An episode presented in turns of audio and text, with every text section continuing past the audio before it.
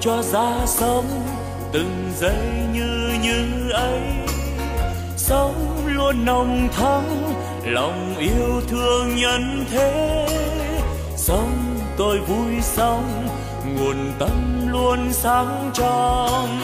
Sống an lành quá, lòng bao dung khắp nơi.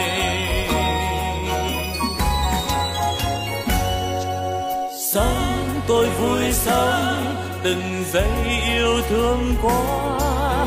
Sống tham sống, vì tha nhân nên vui sống.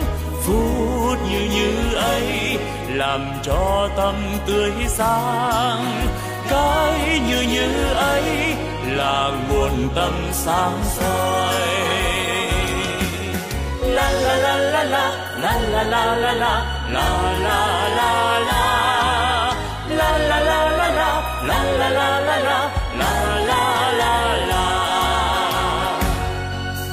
Nếu hay ra thế, đời ta luôn luôn mới. Sống yêu thương mãi, từ nay yêu thương mãi.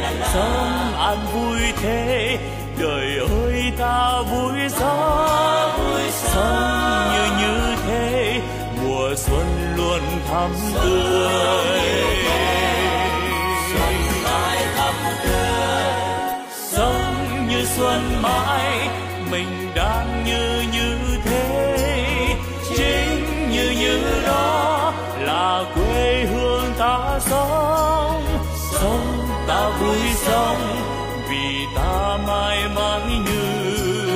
Sống như ấy, đời đời mãi tình tôi. Sống tôi đang sống, đời ơi sao vui quá. Tôi đang sống, vì đời quá tươi vui. Sống như đang sống, đời vui tươi mãi mãi. Sống đang vui sống, từ nay mãi mãi như.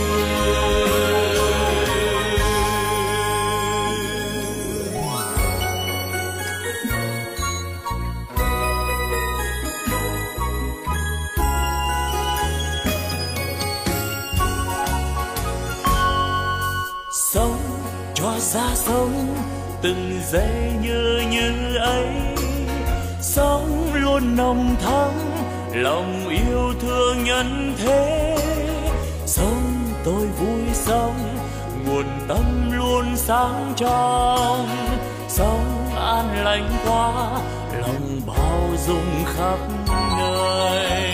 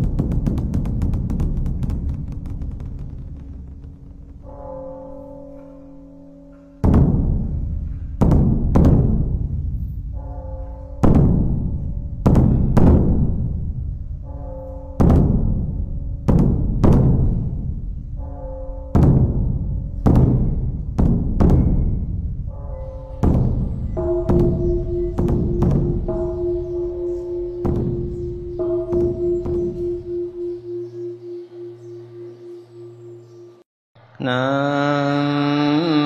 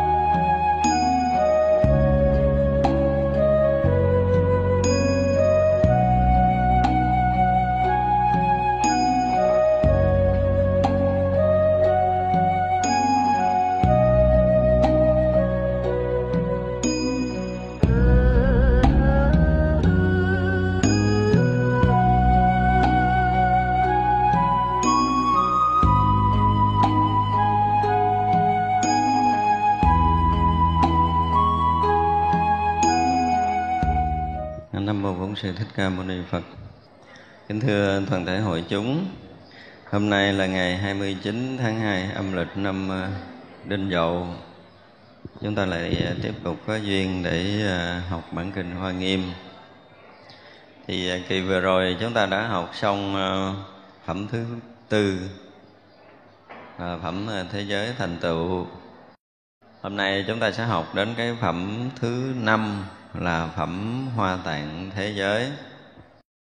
Thường á, trong người ta nói tới kinh Hoa Nghiêm, người ta nói tới cái hay dùng cái từ Hoa Tạng Thế Giới. Hoa Tạng Thế Giới thì bữa nay chúng ta bắt đầu chính thức được học cái phẩm này. Chúng tôi sẽ đọc phần chánh văn trước. Lúc đó Phổ Hiền Bồ Tát lại bảo đại chúng rằng: Phật tử, Hoa Tạng Thế Giới hải này được nghiêm tịnh là do đức Tỳ Lô Giá Na Như Lai thuở xưa lúc tu hành hạnh Bồ Tát, trải qua thế giới hải vi trần số kiếp, trong mỗi kiếp gần gũi vi trần số Phật, nơi mỗi Phật tu tập vi trần số đại nguyện thanh tịnh. Chư Phật tử, Hoa Tạng Thế Giới trang nghiêm này có tu di sơn vi trần số phong luân nhiếp trì, phong luân dưới chót trên bình đẳng trụ, có thể nhiếp trì phong luân trên, trang nghiêm với vô số ngọn lửa báo sáng rực rỡ. Phong luân kế trên tên sức sanh chủng bủ trang nghiêm, có thể nhiếp trì từng trên tràng mani vương sáng rỡ. Phong luân kế trên tên bủ oai đức, có thể nhiếp trì từng trên vô số linh bủ. Phong luân trên tên bình đẳng diệm, có thể nhiếp trì từng tên mani vương sáng như mặt nhật. Phong luân kế trên tên chủng chủng phổ trang nghiêm, có thể nhiếp trì từng vòng hoa sáng chói. Phong luân kế trên tên phổ thanh tịnh, có thể nhiếp trì từng trên tòa sư tử hoa báo chiếu sáng. Phong luân kế trên tên thanh biến thập phương, có thể nhiếp trì từng trên tràng vô số châu vương. Phong luân kế trên tên nhất thiết bủ quang minh, có thể nhiếp trì từng trên cây báo vô số mani vương. Phong luân kế trên tên tóc tật phổ trì, có thể nhiếp trì từng trên mây tu di tất cả hương mani. Phong luân kế trên tên chủng chủng cung diện du hành, có thể nhiếp trì từng trên mây hương đài tất cả bửu sắc. Hôm nay chúng ta sẽ học một cái thế giới, mà thế giới này là thế giới Hoa Tạng, một thế giới mà trang nghiêm, đẹp đẽ, thanh tịnh, thuần khiết của chư Phật. Chúng ta phải hiểu như vậy. Tiếng là một cái nơi thế giới mà đẹp nhất trong thập phương thế giới đã từng có từ trước tới giờ. Một cái cảnh giới mà không còn có cảnh giới nào có thể so sánh được về cái vẻ trang nghiêm, đẹp đẽ, thanh tịnh của nó. Ở đây Ngài Phổ Hiền bắt đầu giới thiệu cái thế giới Hoa Tạng, là thế giới này nó vừa rộng lớn, vừa trang nghiêm, vừa đẹp đẽ, vừa thanh tịnh, vừa siêu thoát, vừa trật tự, gần như không có cái gì có thể so được. Tất cả những cái ngôn từ mà hoa mỹ nhất cái thế gian của chúng ta có nói hết, tới hàng hà sa số kiếp đi nữa cũng không thể diễn đạt cho tới cùng tận cái đẹp đẽ, trang nghiêm, thanh tịnh và siêu thoát của cảnh giới Hoa Tạng này. Thì Ngài Phổ Hiền gợi lên ban đầu về cái thế giới này là do gì? Thì phải dùng cái từ được nghiêm tịnh, tức là trang nghiêm và thanh tịnh đó, là do gì? Do Đức Tỳ Lô Giá Na Như Lai từ thuở xưa đã tu hành, tức là từ khi mà phát nguyện tu tập hành hạnh Bồ Tát để độ sanh trong khắp pháp giới, đã trải qua thế giới hải vi trần kiếp số. Chúng ta hay nghe cái từ là hằng hà sa số kiếp, không? Để vượt qua 3 đại A Tăng kỳ kiếp mới có được thành Phật. Thì như vậy là ở đây Ngài Phổ Hiền dùng là thế giới hải vi trần vô số kiếp. Như vậy có nghĩa là cái số mà nó còn vượt hơn 3 đại A Tăng kỳ kiếp từ trước giờ chúng ta đã từng biết nữa. Tức là cái số mà đã từng trải qua không biết bao nhiêu cái số kiếp sinh tử, không biết bao nhiêu cái thế giới chúng sanh mà hành hạnh Bồ Tát. Thì cái nguyện của cái Tỳ Lô Giá Na đã từng trải qua như vậy, với thế giới hải vi trần vô số kiếp. Rồi trong mỗi một kiếp á, thì lại gần gũi vô số Phật. Một kiếp, dùng từ ở đây một kiếp không có nghĩa là một đời sống của mình chết được gọi là một kiếp. Chúng ta chết, sinh đi rồi bỏ thân mạng này, sinh đi rồi bỏ thân mạng này, sinh đi rồi bỏ thân mạng này, từ 1000 lần trở lên thì được gọi là gì? Một tiểu kiếp. Rồi 1000 lần của một cái 1000 lần sinh tử đó thì mới được gọi là trung kiếp. Rồi 1000 lần của 1000 lần của trung kiếp mới được gọi là một đại kiếp. Thì ở đây muốn nói tới một kiếp là muốn nói tới cái chuyện đó.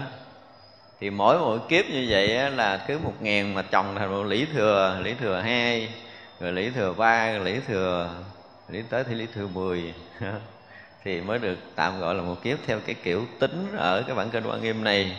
Cho nên nói một kiếp thôi là cái đầu chúng ta là không có đủ sức để có thể tính nổi cái con số 0 nằm phía sau đó rồi. Số 1 và số 0 nằm phía sau đó nó dài tới 8000 km rồi. Thì chúng ta không có đủ sức để tính, dùng cái từ một kiếp ở trong kinh Hoa Nghiêm là vậy. Vậy mà gọi là trải qua thế giới hải vi trần vô số kiếp thì hết đường để chúng ta có thể tính rồi. Nó còn hơn cái kiểu diễn tả của kinh Diệu Pháp Liên Hoa về cái tuổi thọ của Đức Phật nữa. Và như vậy thì một kiếp tu hành, một sơ kiếp thôi, một tiểu kiếp thôi, thì đã trải qua hàng ngàn đời sinh tử của mình. Cho nên một tiểu kiếp đó là vị Tỳ Lô Giá Na này đã gặp hàng hà sa số chư Phật rồi. Và chúng ta thấy là trong tất cả các hệ thống kinh điển Đại Thừa, tất cả những vị Bồ Tát trước khi được thành tựu đạo quả vô thượng chánh đẳng chánh giác thì được thân cận, gần gũi, lễ lại, cúng dường và học hỏi cũng như tu hành ở bên cạnh hằng hà sa số Đức Phật thì người đó mới được thành Phật. Đó là cái mà chúng ta phải biết. Cho nên người nào mà xưng thành Phật, thành Bồ Tát mà hỏi được gặp Phật mấy kiếp rồi, trả lời đi, là không thể có, không? Trên cái thế giới loài người chúng ta là chưa có cái người nào mà có khả năng được gặp Phật nhiều kiếp cả. Cho nên là chúng ta vẫn mãi mãi là cái gì? Chưa được thành Phật. Còn nếu mà ở đây ví dụ như có những người đã có một hai lần trong cái cuộc đời của mình, trong cuộc đời hành đạo của mình, đi lang thang ở khắp thế giới mười phương nào đó đã gặp Phật rồi, nhưng mà đời này không được gặp Phật nữa, thì cũng biết rằng là cái chuyện thành Phật của mình còn xa lắm, nhớ chưa? Cho nên liên tục hằng hà sa số kiếp được gần gũi, rồi thân cận, rồi lễ lại, rồi cúng dường, học hỏi, rồi tu tập đúng theo tất cả những cái Đức Phật đã cho mình đủ duyên để gặp á, mà chúng ta phải hành hết tất cả những cái hạnh nguyện tu tập đó. Đồng thời nơi mỗi một vị Đức Phật là tu tập vi trần số đại nguyện thanh tịnh thành tựu, phải thêm hai chữ thành tựu nữa, thanh tựu tất cả những cái hạnh nguyện của chư Phật mười phương đã dạy dỗ. Và cái người Bồ Tát này phải hành trì một cách chuẩn mực để thành tựu được tất cả những hạnh nguyện của chư Phật, thì mới gọi là miêu viên mãn Phật quả được. Đó, cho nên là tại sao các bản kinh Đại Thừa chư Phật hối thúc, mình phải dùng cái từ như vậy ha, chư Phật hối thúc chư vị La Hán đệ tử của mình sau khi chứng quả A La Hán rồi thì sao phải lẹ lẹ đi cứu độ chúng sanh, tại vì chúng sanh đau khổ ở khắp thế giới mười phương này nhiều quá, mà muốn cứu cho hết chúng sanh thì phải tu hành thành Phật. À, muốn tu hành thành Phật thì phải liên tục gần gũi thân cận hằng hà sa số chư Phật. Nhưng mà các vị cứ là được vượt thoát cái sinh tử luân hồi rồi thì phải nghỉ ngơi một khúc, thì đó là cái giai đoạn mà bị Phật vợ Phật rầy, phải không? Chứ còn tất cả chư Phật, nếu mà nói tới một Đức Phật thì chúng ta không còn cái người thế gian, trí tuệ của người thế gian không đủ để có thể biết được cái số kiếp sinh tử của vị Phật đó. Không đủ cái đầu để có thể, không đủ trí tuệ để có thể biết. Rồi đó là mỗi một số kiếp sinh tử đó trải qua bao nhiêu cái công hạnh tu hành để làm lợi ích bao nhiêu chúng sanh, thì chúng ta càng mù mịt hơn nữa. Cho nên nói tới công hạnh tu hành viên mãn Phật quả của một cái vị Phật là chỉ có trí tuệ của Phật mới đủ để có thể hiểu biết được, chứ còn một vị Đại Bồ Tát chưa chắc biết. Ở đây Ngài Phổ Hiền là đủ trí tuệ Phật rồi, mới có thể thuật lại được, mới có thể nói được cái cảnh giới Hoa Tạng thế giới này. Chứ còn một Bồ Tát khác không đủ tầm để có thể thấy được cái Hoa Tạng thế giới này mà diễn tả cho chúng ta nghe. Chưa từng có một vị Bồ Tát thứ hai đủ cái trí tuệ này. Chư Phật tử Hoa Tạng thế giới trang nghiêm này có tu di sơn vi trần số phong luân nhiếp trì. Hồi nãy là có gì? Có là thế giới hải, phải không? Tức là một cái thế giới rộng lớn mênh mông. Thì bây giờ ở đây gọi là có tu di. Tu di cũng là một cái núi lớn nữa. Thay vì ví dụ là biển, bây giờ ví dụ là núi, là một cái gì lớn lao vô cùng vô tận và nhiều vô số. Tức là nhiều của tất cả những cái lớn mà gom lại là cái số nhiều và số lớn, chứ không phải là cái số nhỏ. Những cái phong luân trang nghiêm, tức là gì? Những cái chuyển động của gì? Của pháp luân mà trang nghiêm. Phong luân đó chúng ta tưởng tượng giống như bánh xe tròn quay đúng không? Thì thường các chùa hay làm cái biểu tượng bánh xe chuyển pháp luân, nhưng mà mình gắn cái chết cứ ngắt à. Trong khi tất cả những cái phong luân để nghiêm tịnh cái thế giới Hoa Tạng này là một cái gì vận chuyển và lưu hành, cũng như là phát sinh tất cả những cái pháp của chư Phật, chứ không phải là bánh xe quay tròn tròn. Thì vậy là cái thế giới này, từng cái nhỏ, từ cái nhỏ cho tới cái lớn, và từ cái nghiêm tịnh đạt tới những cái chỗ nghiêm tịnh tuyệt đối mà hình thành thế giới. Cho nên tầng tầng lớp lớp bao nhiêu ánh sáng, bao nhiêu cái quý báu, bao nhiêu cái đẹp đẽ, bao nhiêu cái trang nghiêm, bao nhiêu cái thanh tịnh, bao nhiêu cái siêu thoát đều được để mà trang trí trong cảnh giới cái thế giới Hoa Trạng này. Cho nên là tầng tầng lớp lớp những phong luân, có nghĩa là chỗ nào chỗ chỗ nơi nơi đều có vận chuyển cái pháp luân tối thượng tối thắng của chư Phật mà trang nghiêm thế giới này. Cho nên mà chúng sanh nào mà được đủ cái phước mà lọt vào thế giới này thì được cái gì? Được tắm gội trong cái gì? Pháp luân tối thượng của chư Phật. Liền tới các cái thế giới này là không có nói tới cái chuyện mà ngũ thú tập cư như cõi của mình rồi, phải không? Thì những cái bậc gọi là thượng nhân câu hội, chứ không gọi là hạ nhân nữa. Như vậy là từng những cái gì mà nhỏ nhiệm nhất trong cái thế giới Hoa Tạng này đều được cấu thành, đều được trang trí bằng tất cả những cái pháp luân vi diệu cao tột của chư Phật. Tức là cảnh giới tuyệt đối về giác ngộ giải thoát, chứ không có nói chuyện khác, không có nói chuyện thứ hai. Thì cái phong lưng đó được trang bị bằng ánh sáng, rồi bằng cái gì ở phần sau được diễn tả. Có nghĩa là nếu nói về ánh sáng thì ánh sáng này cũng là loại ánh sáng để có thể khai mở đại trí tuệ cho chư Đại Bồ Tát. Nói về âm thanh thì âm thanh đó cũng là diệu âm để khai mở đại trí tuệ cho chư Đại Bồ Tát. Nói về cái sắc đẹp, cái hình sắc, thì cái hình sắc đó cũng là những cái pháp luân vi diệu để khai thị trí tuệ cho chư Đại Bồ Tát, chứ không có nói chuyện thường. Ở trong thế giới này không nói một câu thứ hai ngoài cái chuyện thành Phật, ngoài cái chuyện tuyệt đối giác ngộ. Không có còn một cái chút mãi may nào có thể lầm mê trong thế giới này cả. Cho nên chúng sanh nào mà lọt trong thế giới Hoa Tạng có nghĩa là gì?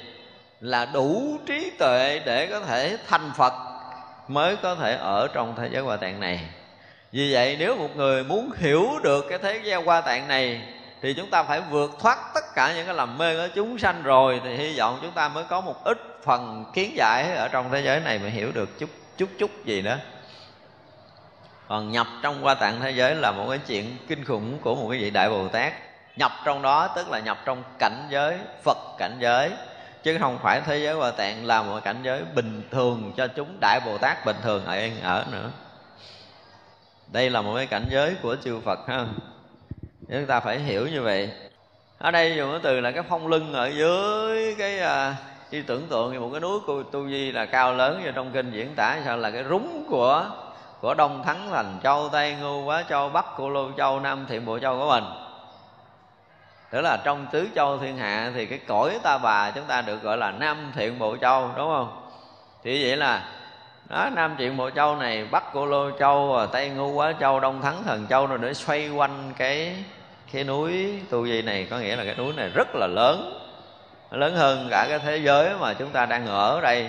Thế giới chúng ta đang ở đây giống như một cái hạt bụi đang quay vòng vòng cái đỉnh núi Tu Di thôi, chứ không có so khác được. Tương đương với một cái hạt bụi đang quay giữa một cái núi mênh mông. Núi Tu Di là một cái gì nó lớn kinh khủng như vậy. Thì từ dưới đáy cái núi Tu Di cho tới lên đỉnh của cái núi Tu Di, thì cái phong lưng từ dưới đáy núi Tu Di á, thì nó cũng thông lên tới cái đỉnh của núi Tu Di, đúng không?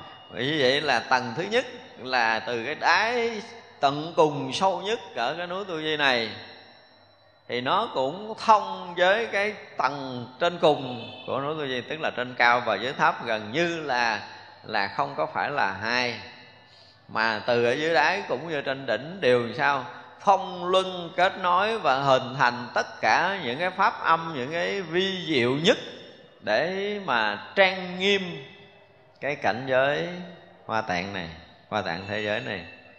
Như vậy là không còn có một cái chỗ nào, không còn có một cái lỗ hổng nào ở trong cái Hoa Tạng thế giới không phải là cái nơi chuyển pháp luân thanh tịnh của chư Phật. Như vậy là ý muốn nói cái gì? Nếu mà một chúng sanh thì vô không nổi đâu, một vị Bồ Tát vị Bồ Tát mà tu hành trải qua hằng hà sa số kiếp hành đạo của mình, chứng được tất cả những cái thiền định, những cái trí tuệ của chư Bồ Tát đã từng chứng như Ngài Phổ Hiền như thế này, thì mới đủ sức nhập trong cái Hoa Tạng thế giới. còn chưa được cái định là định của Ngài Phổ Hiền. Ngày trước là gì? Tất cả chư Phật Tỳ Lô Giá Na Bàn Thân Như Lai. Phải đạt tới cái định đó mới nhập trong thế giới Hoa Tạng nổi. Cho nên đây là một cái thế giới mà tuyệt đối giác ngộ, một thế giới mà tuyệt cao của tất cả những trí tuệ của chứng đắc của chư Đại Bồ Tát, gom lại tất cả những trí tuệ của chư Đại Bồ Tát đã từng chứng. Như vậy là dung thông với tất cả những trí tuệ về thiền định, thần lực cũng như là cảnh giới của chư Phật để hình thành thế giới Hoa Tạng. Chúng ta phải nói một câu như vậy. Như vậy là đây là một cảnh giới tuyệt đối giác ngộ giải thoát và thanh tịnh của chư Phật. Cho nên từ cái phong lưng ở dưới tận cùng rồi nó cũng thông với cái phong lưng tận cùng ở trên đỉnh.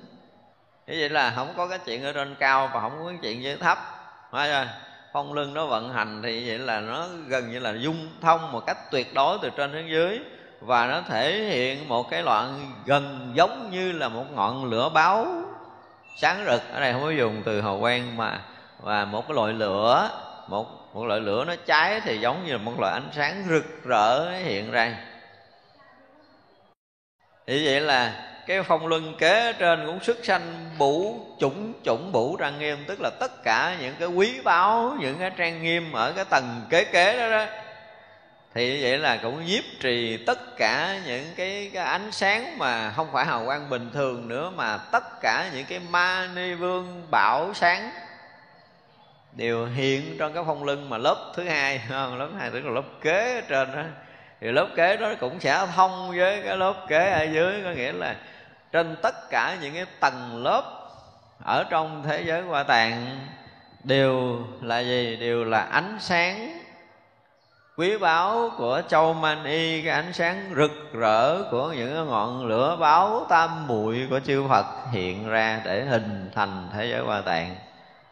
Thế là nếu mà dùng cái từ ngôn ngữ của thế gian, chúng ta không đủ tầm, không đủ cái ngôn từ để có thể diễn tả được trong cái thế giới Hoa Tạng này. Thật ra khi mà chúng ta học những cái bản kinh Đại Thừa khác á, những bản kinh Đại Thừa khác, ví dụ như là trong bản kinh Duy Ma Cật thì chúng ta không học hết, nhưng mà trong đó lý luận về cái thế giới không hai, có nhiều người đứng lý luận, rồi cuối cùng đó là Duy Ma Cật mới nín, không có nói lời nào. Lúc đó được gì đệ tử của Đức Phật Vân Thù khen gì đó. Vậy đó chưa tới đâu, so với cái này thì quá xa, không có thể so sánh được. Như vậy là trong cái thế giới Hoa Tạng này thì Kinh Diệu Pháp Liên Hoa có diễn tả hay không? Có. Diễn tả về cái gì? Trong cái phẩm mà kể từ lúc mà hiện Bảo Tháp cho tới cái phẩm mà Như Lai Thọ Lượng, rồi cái phẩm Như Lai Thần Lực, thì tất cả những cái đó đều diễn tả được một ít phần của thế giới này, một ít phần thôi. Với cái kinh điển Đại Thừa mà như Diệu Pháp Liên Hoa thì chưa có nói được cái gì về cái cảnh giới mà Hoa Tạng thế giới này, chưa nói hết được, không có đủ tầm ngôn ngữ của kinh Diệu Pháp Liên Hoa. So với đây còn xa lắm, xa rất là xa. Đó là cái điều mà chúng ta phải thấy. Bây giờ Ngài diễn tả từng tầng, từ tầng từ trên xuống dưới, từ dưới lên trên, tức là mỗi một cái tầng ở trong cái thế giới Hoa Tạng này. Ví dụ phong lưng kế tiếp trên là gì? Phong lưng kế ở trên tức là phong lưng trên cùng rồi, bây giờ kế ở trên. Đây dùng từ chúng ta phải thấy là phong lưng kế ở trên tức là từ cái tầng trên cùng đi xuống tầng kế. Rồi kế đó dùng từ là phong lưng kế ở trên, có nghĩa là cái tầng kế đó nữa, thấy không? Phong lưng kế trên là phòng kế đó. Thì mỗi một phong lưng đó rồi có một cái tên. Như là kế tiếp là phong lưng kế ở trên, có tên là gì? Bửu Oai Đức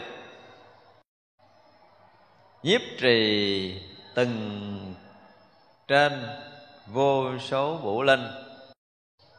Thế là nãy giờ ánh sáng rồi, bây giờ cái linh báo. Ví dụ như mình ở đây chùa này thì không có, mà các chùa khác có treo mấy cái phong linh nữa, treo mấy phong linh mà gió thổi nó kêu ở các góc chùa. Thì vậy là những cái tiếng linh đó không phải là những tiếng kêu vang của đồng hay là gì, cái chất gì đó để tạo thành cái âm thanh nữa, mà cái phong lưng cứ kế trên cái tầng trên cùng đó đó của Hoa Tạng Thế Giới là gì?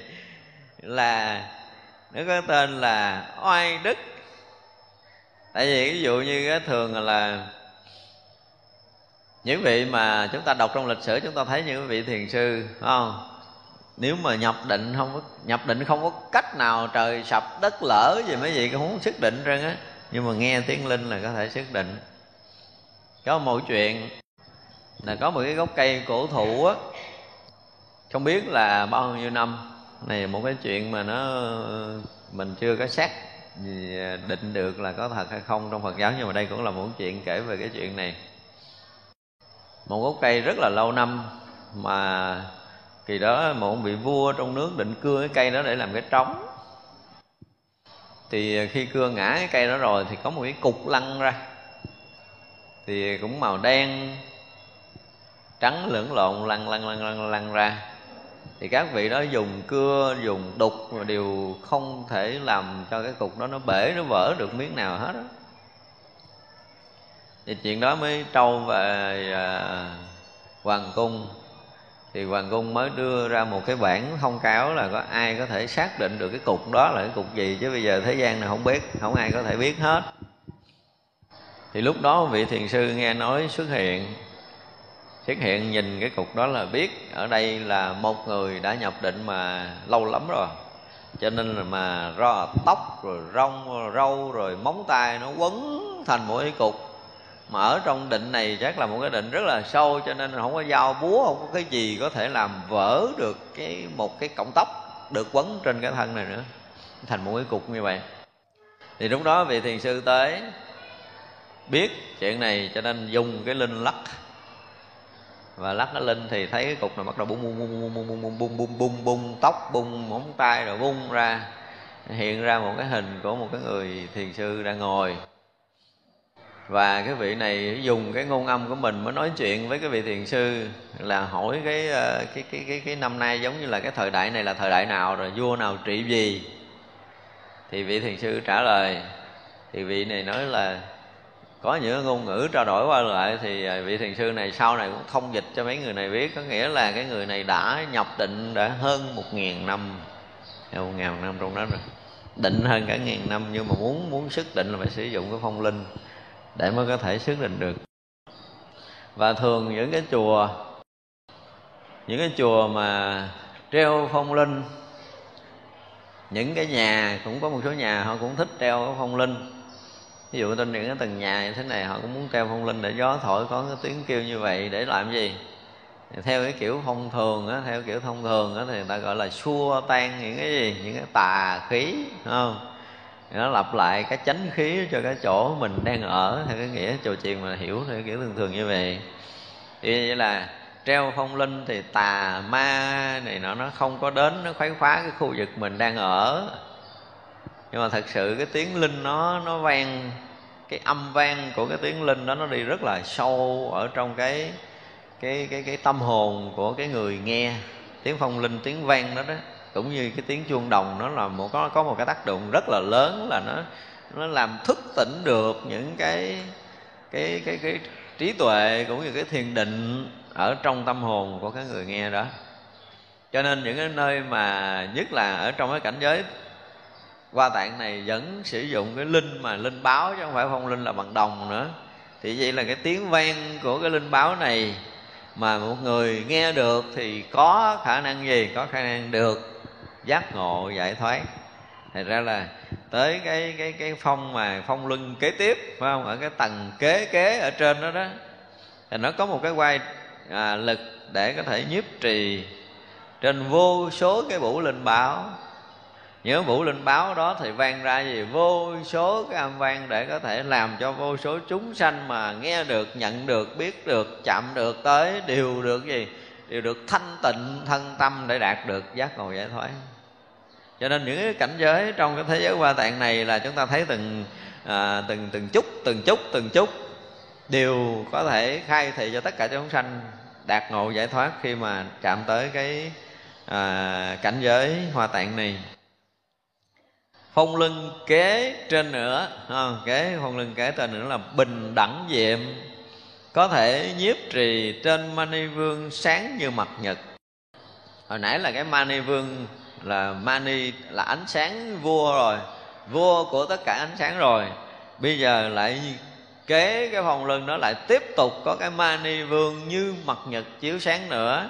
Thì vậy là mỗi một cái tầng thì có thêm một lớp ánh sáng, có thêm một lớp trí tuệ, có thêm một lớp âm thanh, có thêm một lớp báu vật, vân vân đều có thể trang trí hết cái cảnh giới hoa tạng này. Đó là điều mà chúng ta phải biết. Phong lưng kế nữa là tên là chủng chủng phổ trang nghiêm, có thể nhiếp trì từng vòng hoa sáng chói. Đó thì hoa sáng theo cái nghĩa của thế gian. Thấy chưa?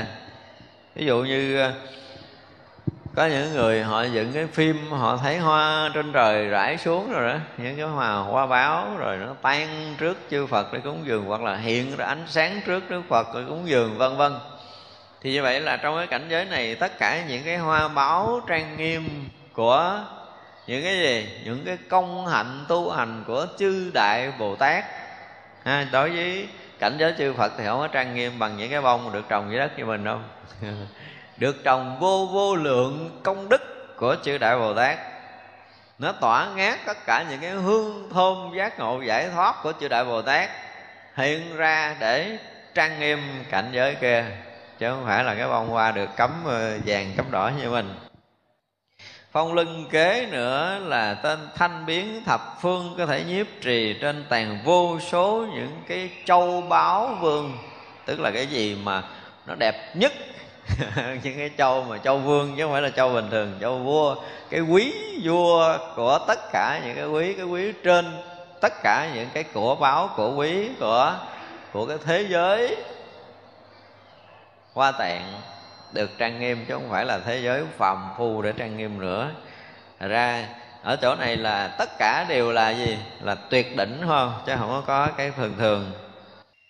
Rồi thường á, chúng ta thấy là ở đâu các bản kinh nói tới cảnh giới chư Phật hay nói tới những cái cây báo, thì gì chúng ta thấy là cái phong lưng kế ở trên đó nữa, tên là nhất thiết bửu quang minh, có thể nhiếp trì từng trên cây báo vô số. Đã có những cái hàng cây báo, thường là cảnh giới chư Phật là có những cái mây bửu báo, rồi có những cái hàng mây báo, rồi có những cái tòa sen báo, vân vân. Thì gần như là cái cảnh giới nào diễn tả cũng không bỏ sót ví dụ mà những cái cây báo. Như vậy là những cái bản kinh Đại Thừa cũng vậy. Tôi nghe như vậy ngày xưa ở cái gì đó vườn Kỳ Thọ cấp cô độc viên gì đó, tức là cũng có cái vườn của cái Thái tử Kỳ Đà cúng dường Đức Phật ở một cái tinh xá gì đó, thì nói tới cái nơi chốn của chư Phật thì đều nhắc tới nhắc lui của những cái thọ báo, những cây cổ thụ, những cây báo. Thì ở đây có những cái cây mà cái cây không phải được trồng dưới đất nữa, mà cái cây đó là vô số những cái bửu ma ni vương, tức là vô số những cái thứ báo, những cái cội cổ thụ với đầy đủ tất cả những cái thứ báo, chứ không phải là cái cây được trồng dưới đất mọc lên là lá xanh tua tủa để mà phủ khắp cái sân chùa giống như mình, phải không? Phong lưng kế nữa là tên là tóc tật phổ trì, có thể nhiếp trì trên mây tu di tất cả những cái hương đó, giờ là hoa hương rồi cây cổ thụ rồi linh báo, không, tất cả những cái gì mà trang trí ở cái cõi của chư Phật. Rồi sau này thì mình mới bắt đầu là học hỏi theo đây để cúng dường. Thì cũng có một cái số người họ tu theo Mật giáo, họ thiết lập một cái đèn tràng, thì những cái vật để cúng dường trong đó có cái gì? Có cái hương báo. Thường những cái bàn thờ Phật, những cái nơi mà thờ trang nghiêm á, là sau khi mà họ quét dọn sạch sẽ rồi thì họ cúng dường hương, cúng dường hương. Cho nên chắc có những cái gia đình mà trang nghiêm của bàn Phật, chúng ta chỉ mở cửa vào phòng tam bảo là chúng ta nghe cái mùi hương, thì đa phần là người ta hương trầm, hoặc một số mùi hương nào đó mà khi người ta bước vào người ta có cái cảm giác cái hương thanh tịnh, nó xoa dịu được cái nóng bức, những cái khó chịu ở nơi tâm hồn. Thường những người sử dụng những mùi hương đó, chứ không phải là mình thích hương nào mình cúng dường Phật hương đó đâu. Không phải là chỗ bàn Phật là đổ dầu gió xanh cho bốc mùi nữa. Thành ra là ở đây nhìn từ trên xuống dưới tất cả những cái hoa báo nè, rồi cây cổ thụ báo nè, rồi ánh sáng báo nè, ngọn lửa báo, rồi tới đây là những cái mùi hương báo. Thì cái hương hồi trước giờ mình cũng đã từng nói với nhau rồi, ở trong Kinh Pháp Cú Đức Phật nói rồi, đúng không? Không có cái mùi hương nào mà ngược gió bay xa, chỉ có hương gì? Hương giới đức, ngược gió mà bay xa khắp muôn phương.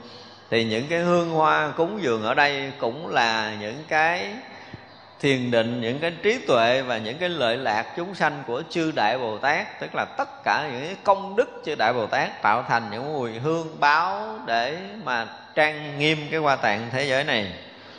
Đó, qua hương báo rồi bây giờ là tới cái phong luân kế ở trên đó nữa, tên là chủng cung điện du hành, có thể nhiếp trì từng trên mây hương đài tất cả vũ sắc.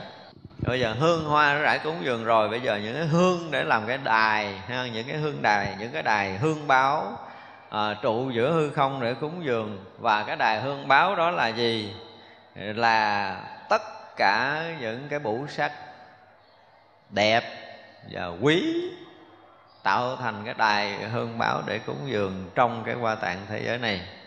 Vậy là có là đài hương báo rồi, có những cái hương chủng có những hương mani rồi, có những hàng cây cổ thụ được hình thành, không? Hình thành những cây cổ thụ bằng tất cả những cái báu vật rồi, những cái châu báu quý dân che thành những cái bảo cái khắp hư không rồi, những cái ánh sáng, những cái phong linh đều có đầy đủ tất cả.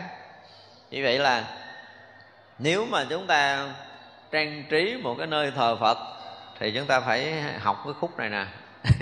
Khúc này đúng không? Chúng ta phải đọc hết cái khúc này để bắt đầu mình tạo cái gì.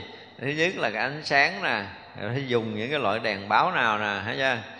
Rồi ấy là dầu đốt là phải sử dụng cái lửa gì để đốt làm sáng cái bàn Phật của mình nè.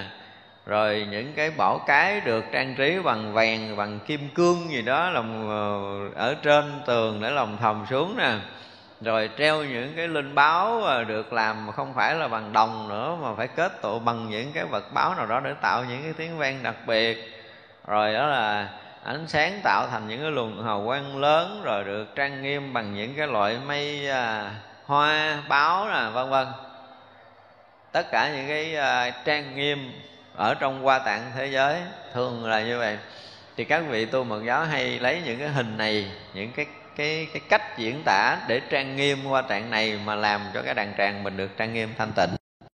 Đa phần là những người mà có những cái ngôi tam bảo trang nghiêm thanh tịnh là chúng ta thấy là lấy từ đây ra nè, lấy từ đây ra.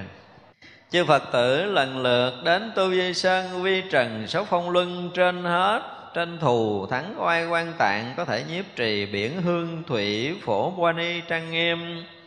Biển hương thủy này có liên hoa lớn trên là chủng quang minh, nhụy hương tràng. Qua tạng thế giới hải trụ trong tràng đó, bốn phương bằng thẳng thanh tịnh kiên cố, kim cang luân sơn bao giáp vòng, những cây nơi đất biển đều khu vực sai khác.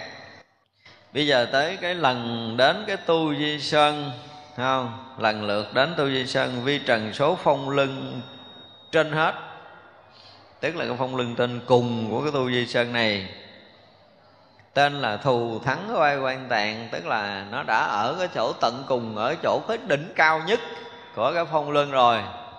Thì ở nơi đó nhiếp trì cái gì? Cái biển hương hải phổ thủy quang minh trang nghiêm. Tên tận cùng đó thì hiện cái biển hương hải, tức là cái biển với tất cả những mùi hương lớn. Cái biển lớn rồi mà mùi hương nó cũng là từng cái giọt nước ở trên biển đó là tạo thành những cái mùi hương lớn nữa. Rồi là có gì nữa? Ánh sáng, phải không? Biển hương thủy phổ quang minh, tức là vừa có mùi hương và vừa có ánh sáng phủ khắp, gọi là phổ quang minh là phủ khắp. Mà bằng cái mani vương, tức là ánh sáng mani, là không có nói hào quang bình thường nữa, mà ánh sáng mani là ánh sáng rực rỡ hơn tất cả những ánh sáng mặt trời gom lại. Ánh sáng mặt trời chúng ta là chưa nói được cái gì so với cái ánh sáng mani vương kia. Thì vậy là cái biển đó được có cái mùi hương tràn ngập rồi, rồi tràn ngập ánh sáng, không? Ma Ni Vương phủ khắp. Và trong biển Hương Hải này có những cái gì? Những cái liên hoa lớn trên là chủng chủng quang minh nhụy hương tràn. Tức là có những hoa sen bảo hiện ở trên cái biển, cái hương thủy phổ quang minh mani này. Cái tòa gì? Cái tòa hương báo để cho chư Đại Bồ Tát ra bắt đầu đến để mà tham dự trong cái hoa tạng thế giới này, để ngồi ở trên hoa tạng thế giới này, phải không? Như vậy là trên cái biển hương thủy có những cái tòa liên hoa báo. Và những cái tòa liên hoa báo này là chủng chủng, tức là rất là nhiều cái quang minh. Mỗi một cái tòa hương báo có rất là nhiều cái ánh sáng, là chủng chủng rất là nhiều. Nhiều không thể kể được, tất cả những cái loại ánh sáng gì mà đẹp nhất, rực rỡ nhất là xuất hiện trên cái tòa liên hoa này. Có nghĩa là một tòa báo ánh sáng, không? Một tòa sen mà với tất cả những ánh sáng báo được cơm tụ thành gì? Thành cái nhụy hương tràn của cái tòa liên quan đó. Ở liên quan đó mà có cái nhụy nó với tất cả những cái hương báo để trang trí trên cái tòa báo này. Và những cái tòa báo, những cái tòa liên hoa báo nó gồm tất cả những ánh sáng quý báo để hình thành cái nhụy hương tràng. Xong rồi là gì? Hình thành ở đó chính là gì? Hoa tạng thế giới hải trụ trong tràng đó. Tất cả những ánh sáng quý báo, tất cả những cái hương thơm báo hình thành tòa liên hoa. Và tòa liên hoa đó là hiện cái gì? Hoa tạng thế giới trong đó, ở trong cái tràng đó. Cái hoa tạng thế giới là ở đây diễn tả một cái từ nghe rất là đơn giản, là bốn phương đều bằng phẳng, thanh tịnh và kiên cố. Tức là cái hoa tạng thế giới đó hiện trong cái liên hoa, liên hoa sáng, tức là những ánh sáng với tất cả những ánh sáng báo, những cái hào quang báo của Châu Mani, của cái chư Đại Bồ Tát đều hình thành cái thế giới báo bằng ánh sáng như là tòa liên hoa, như là tòa liên hoa, với đầy đủ tất cả những cái, nếu mà chúng ta dùng cái từ mà dễ hiểu chút là tất cả những cái thiền định, tất cả những giải thoát, tất cả những cái trí tuệ, tất cả những cái hạnh nguyện thanh tịnh của tất cả chư Đại Bồ Tát gom lại thành những ánh sáng báo làm cái nhụy hương tràn trong cái tòa liên hoa này. Và thế giới hoa tạng ở trong đó. Thì vậy là thế giới hoa tạng này là cái gì? Là tất cả những cái trí tuệ, giác ngộ, thiền định và giải thoát của chư Phật, chứ không phải là chư Đại Bồ Tát nữa, của chư Phật. Và ở đây dùng cái từ nghe đơn giản là bốn phương bằng phẳng. Thực sự là cảnh giới đó là một cảnh giới tuyệt đối, không có gì, không có gò nõng, không có là cao thấp, phải không chứ? Đó là tuyệt đối bình đẳng, tuyệt đối bình đẳng. Và gì nữa gọi là kiên cố. Kiên cố là bất hoại, đúng không? Không có thể nào mà có thể hư hoại được cái cảnh giới hoa tạng này. Và được gì? Kim can luân. Hồi nãy là phong luân, đúng không? Bây giờ là tới kim can luân, sơn bao giá vòng. Tức là thế giới hoa tạng này được theo cái kiểu mà phong thủy. Cái gì là phong thủy? Là cái thế gì? Cái thế phong thủy mà người ta thường hay nói là không phải là hướng thủy tựa sơn nữa, mà là cái gì đó sơn bao thủy bọc. Phong thủy mà thế phong thủy mà hay nhất, mấy ông phong thủy hay dùng á, chắc cũng bắt chước ở đây nè. Bắt chước ở đây đúng không? Ở đây là cái gì? Một cái thế giới phong luân được hình thành bằng tất cả những trí tuệ, giác ngộ, công hạnh của chư Phật hình thành. Thì như vậy là thanh tịnh tuyệt đối, bình đẳng tuyệt đối rồi, mà chung quanh lại được kim cang luân sơn, tức là cái núi kim cang lớn để giáp vòng bao quanh, để gìn giữ cái thế giới hoa tạng thanh tịnh đó. Thì không ai có thể thâm nhập được. Không phải là xây bằng những cái thành quách, bằng những cái tường để mà làm tường rào giữ cái ranh đất nữa. Mà bao quanh là những cái núi kim cang luân. Như vậy là đây là một cái thế giới mà được gìn giữ bằng tất cả những cái thiền định bất hoại. Phải nói như vậy đó của chư Phật. Những cái thiền định là không có nói được nữa. Những cái định thường tại định, tức là không còn có cái gì có thể làm mà động nó được miếng nữa. Động vô cái núi Kim Cang bao phủ ngoài còn chưa được đâu có thể thâm nhập nổi cảnh giới Hoa Tạng này. Thì những cái cây nơi đất biển đều có khu vực sai khác, tức là tất cả những cái gì mà hiện trong thế giới Hoa Tạng đều có những cái sự sai khác, mà tất cả những cái sai khác đó là những cái sai khác quý báu trong tất cả những cảnh giới quý báu nhất của thập phương thế giới hình thành. Mà thập phương thế giới này được gom bằng tất cả những cái công hạnh, những cái trí tuệ tu chứng, những cái thiền định giác ngộ giải thoát của chư Đại Bồ Tát và chư Phật hình thành. Ở đó là cảnh giới được gọi là Hoa Tạng. Nếu Hoa Tạng này mình dễ tới không? Hơi bị khó rồi đó bị khó tới thế giới này. Lúc đó Phổ Hiền Bồ Tát muốn tuyên lại nghĩa này, thừa oai thần của Phật quan sát mười phương rồi nói kể rằng: Thế Tôn, thuở xưa nơi các cõi, chỗ chư Phật ngự tu tịnh nghiệp, nên được các thứ bửu quang minh, Hoa Tạng trang nghiêm thế giới ải.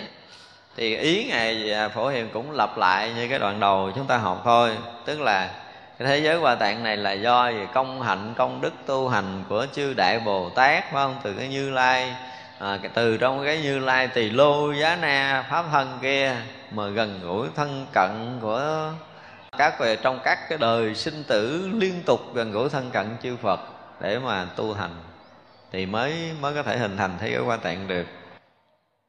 Thật ra từ trước đến giờ chúng ta học cái gì mà trang nghiêm tâm, tức là tịnh tâm, tịnh thì là Phật độ tịnh rồi nữa, mình học cái kiểu thường thường nó như vậy. Nhưng mà đó là những câu nói rất là tầm thường so với cái cảnh giới này, đúng không? Thế này không phải nói là tâm tịnh là Phật độ tịnh nữa, không có nói cái chuyện mà gọi là nhỏ nhỏ như vậy nữa.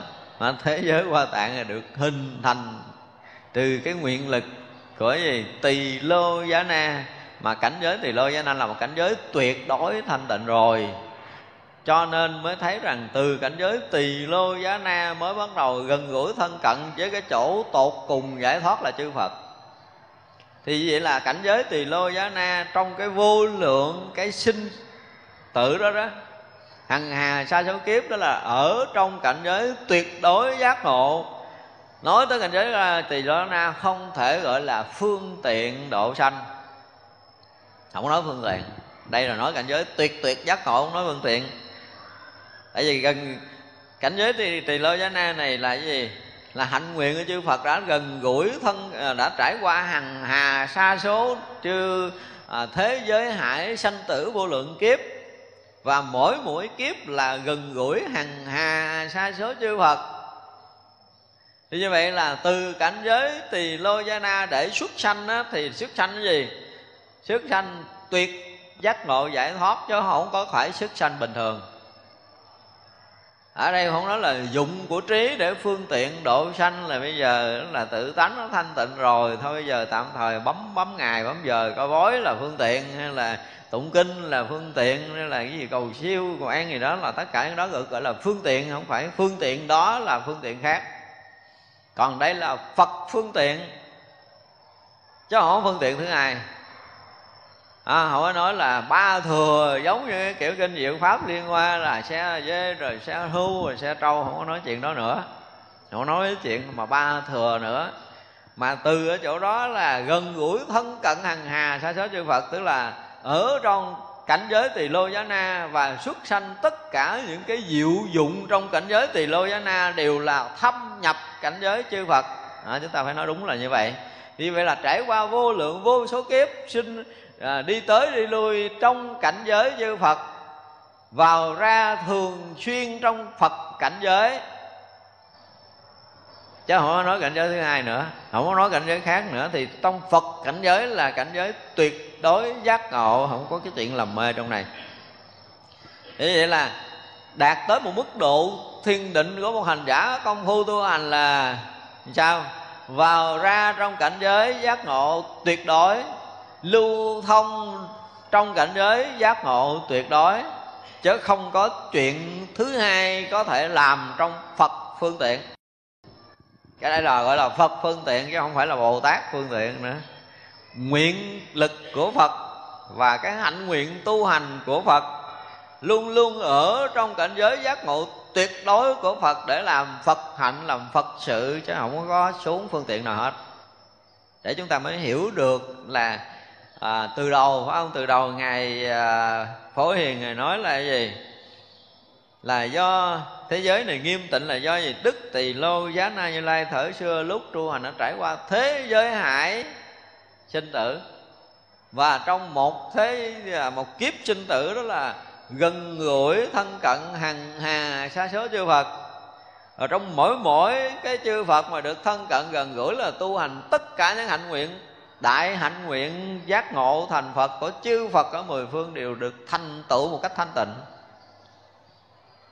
Thì vậy là từ trong cái cảnh giới Tỳ Lô Giá Na rồi nhập trong cái cảnh giới của chư Phật, rồi là tu hành theo cái hạnh nguyện của chư Phật để làm cho chư Đại Bồ Tát và tất cả chúng sanh đều được giác ngộ thành Phật. Đó là Phật phương tiện đi dạo trong cái thế giới để độ sanh, không có cái phương tiện thứ hai. Để chúng ta mới thấy rằng đó là cái thế giới của gọi là Hoa Tạng thế giới. Như vậy là vô lượng kiếp trải qua trong sanh tử luân hồi chưa rời Phật định. Không nói là Bồ Tát định nữa mà là Phật định. Phật định thì ngang với cái định là gì? Tất cả chư Phật Tỳ Lô Giá Na toàn thân Như Lai của cái định của Ngài Phổ Hiền á. Định là cỡ định đó, định là định của tất cả chư Phật. Mà tất cả chư Phật ở trong cảnh giới Tỳ Lô Giá Na là toàn thân của Như Lai, không có rời. Đó gọi là định của Phật, định của Đại Bồ Tát nhập định. Thì như là Ngài Phổ Hiền cũng ở trong cái định này, và ở trong cái định này mới thấy nổi cái gì? Cái Hoa Tạng thế giới này. Không ở trong cái định này, Hoa Tạng thế giới là một cái gì mù khơi với mình không bao giờ mình biết nổi đâu. Nên đó là cái cách diễn tả về cái Hoa Tạng thế giới. Hay nói khác hơn là cảnh giới mà người nào mà biết được cái thế giới Hoa Tạng này, hiểu được, thấy được cái thế giới Hoa Tạng này là người đó đã gì? Nghiễm nhiên thành Phật rồi. Không thành Phật thì không bao giờ biết nổi cảnh giới Hoa Tạng này. Cho nên nói tới cảnh giới Hoa Tạng là chúng ta được quyền nói và hiểu theo cái kiểu tâm thức. Một cách thông thường là gì? Đó là một cái thế giới của chư Phật. Thế giới giác ngộ giải thoát của chư Phật là cảnh giới của Phật, là mảnh đất của chư Phật, nơi trú ngụ của chư Phật. Nếu mà dùng cái từ thường thường á, phải không? Phật trụ, Phật ở, Phật ngự ở trong đó. Từ bi rộng lớn khắp tất cả, xả thân vô lượng số vi trần. Do xưa nhiều kiếp sức tu hành, nay thế giới này không cấu nhiễm. Đó, tại vì xuất phát từ cảnh giới Tỳ Lô Giá Na rồi, mà thân cận gần gũi trong cảnh giới chư Phật rồi, thì cái sự thành hình đó là bất nhiễm từ cái lúc mà phát khởi tu hành, chứ không phải là phương tiện đi một cái vòng sinh tử rồi quay trở lại, giống như từ trước đến giờ chúng ta đã từng học. Phóng đại quang minh trụ không gian, phong luân nhiếp trì không dao động. Phật tạng mani khắp nghiêm sức, nguyện lực Như Lai khiến thanh tịnh. Đó, thì bây giờ là như hồi nãy là cái phong luân là ánh sáng của đèn, đúng không? Rực rỡ để chiếu khắp mười phương pháp giới này, để làm sáng soi cháy hết tất cả những cái lầm mê trong sanh tử rồi. Chỉ là một cái ngọn lửa giác ngộ mà thôi. Và ngọn lửa giác ngộ đó là tất cả những ánh sáng để chiếu khắp pháp giới mười phương, chứ không có cái gì khác. Nguyện lực Như Lai khiến thanh tịnh, khắp rải hoa mani diệu tạng. Do đại nguyện lực trụ không gian, các thứ biển kiên cố trang nghiêm. Mây sáng bủa văng khắp mười phương. Để lặp lại ý trước là cái nguyện của Như Lai là cái nguyện lớn rồi, không? Cho nên là xuất phát từ cái Tỳ Lô Giá Na, nương vào cái hạnh nguyện của Như Lai để mà đi khắp tất cả chúng sanh. Và nhờ cái nguyện đó mà cảm được tất cả những cái mani diệu trang nghiêm xuất hiện để trang nghiêm. Và những cái biển lớn được hình thành, những cái biển mà công đức trang nghiêm được hình thành, thành những cái dạng mà mây báo búa văng khắp mười phương. Khắp mười phương này thì cái chỗ nào mà đẹp đẽ, mà sáng xuống, mà trang nghiêm, mà thanh tịnh, mà siêu thoát thì đều là cái gì? Dùng để trang nghiêm trong cái thế giới Hoa Tạng. Trong hoa mani chúng Bồ Tát khắp đến 10 phương sáng rực rỡ, lửa sáng thành vòng hoa đẹp tốt, pháp giới châu lưu khắp tất cả. Thì bây giờ tất cả những cái ánh sáng trí tuệ tạo thành những cái hoa đẹp, tạo thành những cái ngọn lửa sáng rực, tạo thành những cái dòng hoa rực rỡ với đầy tất cả những ánh sáng trí tuệ giác ngộ giải thoát. Vậy gì? Châu lưu dung thông khắp pháp giới 10 phương. Nhưng ánh sáng đó là không phải một nơi, một chỗ, một chốn nữa, mà không phải là chết lặng ở một cái chỗ, mà nó là một cái gì nó sống động, nó châu lưu, nó lung dung thông. Không có một chỗ nào không có ánh sáng và không có những cái vật báo của chư Đại Bồ Tát. Trong tất cả các báo phóng quang minh đó chiếu khắp chúng sanh, cõi nước 10 phương đều chiếu đến, khiến chúng khỏi khổ đến Bồ Đề. Đó, cái tác dụng của tất cả những ánh sáng của chư Đại Bồ Tát là gì? Là soi thấy tất cả những cái mê mờ, để làm tiêu tan tất cả những cái lầm mê, để phát ánh sáng trí tuệ giác ngộ, vượt thoát cái lầm mê sinh tử, đạt tới cảnh giới Bồ Đề, tức là đạt tới cảnh giới giác ngộ. Ánh sáng này là ánh sáng giác ngộ, là phương tiện giác ngộ một cách tuyệt đối, không có phương tiện thứ hai. Trong báo Phật số đồng chúng sanh, từ chân long Phật hiện hóa thân, Phạm Vương, Đế Thích, Chuyển Luân Vương, tất cả chúng sanh và chư Phật. Trong báo đó hiện hết tất cả các cõi, từ cái cõi chúng sanh cho tới các vị cõi trời, phải không? Phạm Vương, người Đế Thích, Chuyển Luân, Thánh Vương, vân vân. Tất cả chúng sanh và chư Phật đều hiện rất là rõ trong cái báo đó. Trong báo đó tương đương với cái gì? Thì giống như từ cái lỗ chân lông Đức Phật mà hiện tất cả những cái ánh sáng báo, và ánh sáng đó thì soi thấu ba cõi, không có cái chỗ nào không được sáng tới. Cho nên mới diễn tả là Phạm Vương, là Đế Thích và Chuyển Luân Vương luôn. Tất cả những cái cõi nước đó đều được soi sáng trong ánh sáng này. Quá hiện quang minh khắp pháp giới, quang minh diễn nói tên chư Phật, các thứ phương tiện hiện đều phục, ứng khắp lòng chúng không bỏ sót. Tất cả đều là gì? Sự hóa hiện của gì? Của ánh sáng luôn, hào quang sáng, để diễn nói tên của chư Phật. Ánh sáng đó diễn nói tên của chư Phật, chứ không phải là dùng miệng, dùng lưỡi để nói như mình. Và ra chúng ta thấy là có những cái cõi mà hồi trước mình nói thì những cái thông tin trao đổi với nhau không phải là ngôn âm như mình, không phải là nói thành âm thanh như mình, mà có khi hiện ánh sáng, hoặc là có cõi hiện thành cái màu sắc, có cõi hiện thành cái sự rung động, có cõi hiện thành sự chấn động. Thì tất cả những cái đó đều là những thông tin qua lại để mà trao đổi với nhau, sự hiểu biết tương thông với nhau bằng tất cả những cái loại đó, chứ không phải bằng ngôn ngữ giống như cõi mình. Thì đó là điều mà chúng ta phải biết thêm cái một số cõi như vậy. Những vi trần hoa tạng thế giới, trong mỗi trần thấy pháp giới, bửu quan hiện Phật như mây nhóm, chư Phật như vậy ngự tự tại. Nhưng cái vi trần, không, vi trần là những cái gì nhỏ nhất trong thế giới hoa tạng đó là gì? Những cái vi trần là những cái gì nhỏ, ví dụ như hạt bụi được nghiền là 1000 mảnh thì chỗ đó chưa được gọi là vi trần. Là lấy 1/1000 của hạt bụi đó nghiền nát thành hàng triệu mảnh nữa thì chỗ đó được xem là vi trần, là một cái gì nó nhỏ bằng khoảng 1/tỷ của hạt bụi mà chúng ta có thể thấy bây giờ. Hiểu chưa? Như vậy là mỗi vi trần đó là điều gì? Hiện tất cả những pháp giới của 10 phương, chứ không phải là hiện vi trần là hiện vi trần không. Thì trong bửu quan đó, những cái vi trần đó hiện pháp giới 10 phương rồi, và hiện những cái mây báo của chư Phật ở trong đó. Tức là hiện mà mỗi vi trần là hiện pháp giới 10 phương rồi, phải không? Rồi ở trong cái pháp giới 10 phương đó hiện hằng hà tất cả những cái mây báo, và có chư Phật nhóm ở trong đó.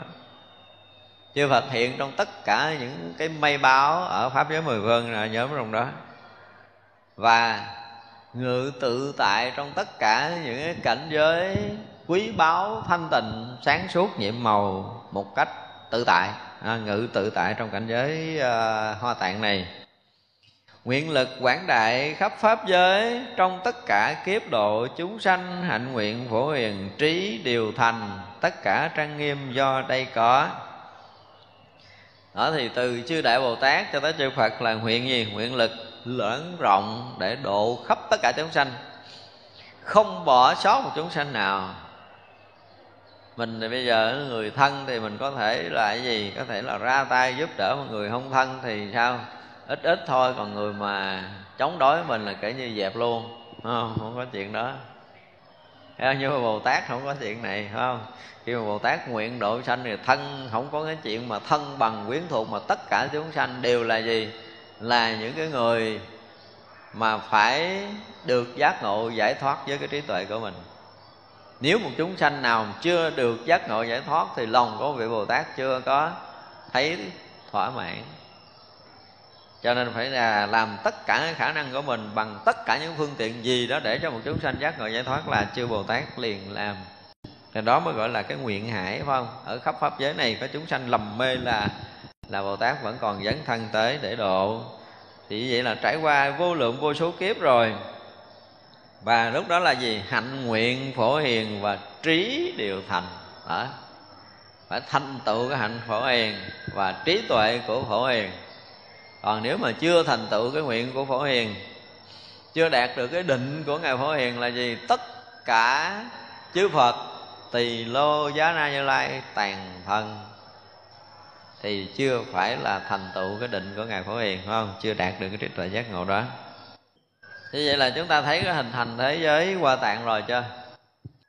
Lúc đó Phổ Hiền Bồ Tát lại bảo đại chúng rằng: chư Phật tử, trong Hoa Tạng trang nghiêm thế giới hải này, Đại Luân Vi Sơn ở trên Liên Hoa, Nhật Châu Vương, Chiên Đàn Mani làm thân, Oai Đức Bổ Vương làm chót, Diệu Hương Mani làm luân, Diệm Tạng Kim Cang hiện thành, tất cả những hương thủy chảy trong đó, rừng bằng châu báu, hoa tốt đua nở, cỏ thơm trải đất, minh châu sen trang nghiêm khắp nơi đầy những hoa thơm, châu mani làm lưới dân trùm. Có thế giới hải vi trần số sự trang nghiêm tốt đẹp như vậy. Hồi nãy là Hoa Tạng thế giới ở đâu? Trụ ở trong liên hoa báo với tất cả những ánh sáng rực rỡ làm nhụy. Cảnh giới đó là bình đẳng, là thanh tịnh tuyệt đối, ánh sáng chiếu diệu khắp mười phương. Điều gì vang tất cả những cái âm vang khai thị cho tất cả chư Đại Bồ Tát và chúng sanh rồi. Đó, cảnh giới Hoa Tạng hồi nãy là nó hiện ở trong đó rồi, đúng không? Thì vậy là tới đây bắt đầu mới diễn tả thêm một cái gì đó trong cảnh giới Hoa Tạng này. Tức là trong Hoa Tạng trang nghiêm thế giới này lại có cái Đại Luân Tu Vi Sơn, tên là Liên Hoa Nhật Châu Vương, có thêm cái liên hoa nữa. Thì cái liên hoa này là cái gì? Lấy chiên đàn làm thân. Chiên đàn không phải là gỗ chiên đàn của mình, thì xưa giờ mình biết không phải là cái gỗ mà thơm giống như ở, mà chiên đàn thực sự là tới giờ phút này người Việt Nam cũng không mấy người biết đâu. Nó là cái chuyện trong lịch sử của Ấn Độ, nó gỗ chiên đàn là một cái loại gỗ thơm mà thường hay là dân cúng cái hương, đốt cái gỗ thơm đó để cúng dường trong các pháp hội của chư Phật. Giống như bây giờ ở Việt Nam mình đốt trầm hương rồi đó. Trầm hương này chưa được gọi là gỗ chiên đàn. Thì vậy là cái gì là thơm rồi ha. Oai Quang Đức làm chót, tức là vừa thơm rồi vừa oai nghiêm và vừa đức độ. Thấy chưa? Thì vậy là oai nghiêm, mà oai nghiêm vương có nghĩa là cái gì mà nghiêm tịnh oai đức nhất, thì làm cái chót đỉnh ở trên cùng của cái sự đẹp đẽ là oai nghiêm và gì? Và đức độ. Chứ không phải là cái trên cùng là cái gì hơn cái chuyện trang nghiêm oai đức thì đều được trang trí ở cái chỗ cao trong cái liên hoa này. Rồi gì? Diệu Hương Mani làm luân, tức là làm diệu hương mani để làm cái luân đài của cái. Rồi Diệm Tạng Kim Cang hiện thành, tất cả những cái gì mà cứng rắn rồi đó là đẹp đẽ thanh tịnh vi diệu để hiệp lại để hình thành cái liên hoa này. Tất cả những hương thủy chảy trong đó. Một cái điều rất là đặc biệt là cái liên hoa này không có phải khô chết, mà là có hương thủy luân lưu ở trong cái hoa sen này nữa. Mà trong cái liên hoa báo này á, thì lại có gì? Có cái rừng bằng cho báo. Vậy chứng tỏ rằng cái liên hoa này là một cái gì lớn khủng khiếp, chứ không phải là cái tòa sen nhỏ bình thường như chúng ta tưởng. Có những cái hương thủy, tức là có những cái dòng sông, rồi á, là có những cái rừng cây báo, rồi hoa tốt đua nở, rồi cỏ tốt trải đất, rồi minh châu sen trang nghiêm khắp nơi, rồi những cái hoa thơm châu mani rưới khắp văn trùm, vân vân. Thì nó tạo thành một cái gì trong cái hoa tạng trang nghiêm thế giới này. Nó bây giờ diễn tả từng phần tiếp tục. Thì những cái phần này là những cái chi tiết nhỏ so với cái phần trước hồi nãy. Cái phần trước hồi nãy là cái phần mà nó trùm hết tất cả những công đức phước đức tu hành rồi. Ở đây bắt đầu kể những cái chi tiết nhỏ nhỏ ra. Lúc đó Phổ Hiền Bồ Tát tuyên lại nghĩa này, thừa thần lực của Phật quan sát mười phương rồi nói kể rằng: thế giới đại hải vô lượng biên, bửu luân thanh tịnh nhiều màu sắc, những sự trang nghiêm đều đẹp lạ, đây do thần lực của Như Lai. Đó thì tất cả những cái đẹp đẽ, những cái trang nghiêm nhiều màu sắc, những cái gì mà đẹp và lạ nhất thì đó là gì? Đó là thần lực từ Như Lai biến hiện ra. Còn những phát sanh từ cái gì? Từ tâm của chúng sanh thì kiếm một chút đẹp cũng không có. Nghe chưa? Đẹp là đẹp cái kiểu thế gian thôi, nhưng mà cõi giới này không thể trang nghiêm được, không trang trí vô trên cái cõi này được. Mani bửu luân diệu hương luân, nhẫn đến chân châu như đèn sáng, các thứ diệu bửu dùng trang nghiêm, thanh tịnh bửu luân chỗ an trụ. Tức là những cái mani vương, những cái bửu vương, những cái diệu hương luân, cho tới những cái châu báu, những cái ngọn đèn sáng, những cái thiếu diệu bửu trang nghiêm trong cái cõi giới kia đều là gì? Đều là những cái thứ thanh tịnh diệu bửu, những cái thứ thanh tịnh trang nghiêm, chứ không phải là những cái thứ bình thường. Và những cái đó an trụ trong cảnh giới hoa tạng. Mani kiên cố dùng làm tạng, diêm phù đàn kim dùng làm trang sức, phóng quang phát sáng khắp mười phương, trong ngoài chói suốt đều thanh tịnh. Ở những cái mani mà nó bền bỉ, không bị hư hoại với thời gian và không gian. Rồi những cái mà ở diêm phù mà kim quý báu, tức là những cái củ báu mà bằng kim cương, những cái vật mà trang sức mà đẹp của diêm phù đàn đều đưa vào đó để làm trang sức. Nhưng mà tất cả những cái này đều phát ra những cái loại ánh sáng chiếu khắp ở mười phương. Giờ đưa cái viên kim cương mà thật là to lớn nhất của thế giới mình ra ngoài trời để mặt trời nó chiếu thì không có phát ánh sáng tới đâu, đúng không? Được một cái dùng nhất định nào đó thôi. Còn những cái mây báo, những cái vật báo để được trang nghiêm này, cái loại nào cũng là ánh sáng chiếu diệu. Mà chiếu diệu là trùm khắp mười phương, không có chỗ nào mà ánh sáng nó không tới. Và nó bền chặt, không bao giờ bị thời gian làm hư hoại nữa. Thì tất cả những cái quý báu đó hộp lại để mà trang trí, trang nghiêm trong cái cảnh hoa tạng thế giới này. Kim cang mani hộp lại thành, lại rưới mani các diệu bửu, bửu đó đẹp lạ đều khác nhau, phóng quang thanh tịnh khắp tráng lệ. Những cái gì mà nó quý báu, nó bền chắc như kim cang mani hình thành.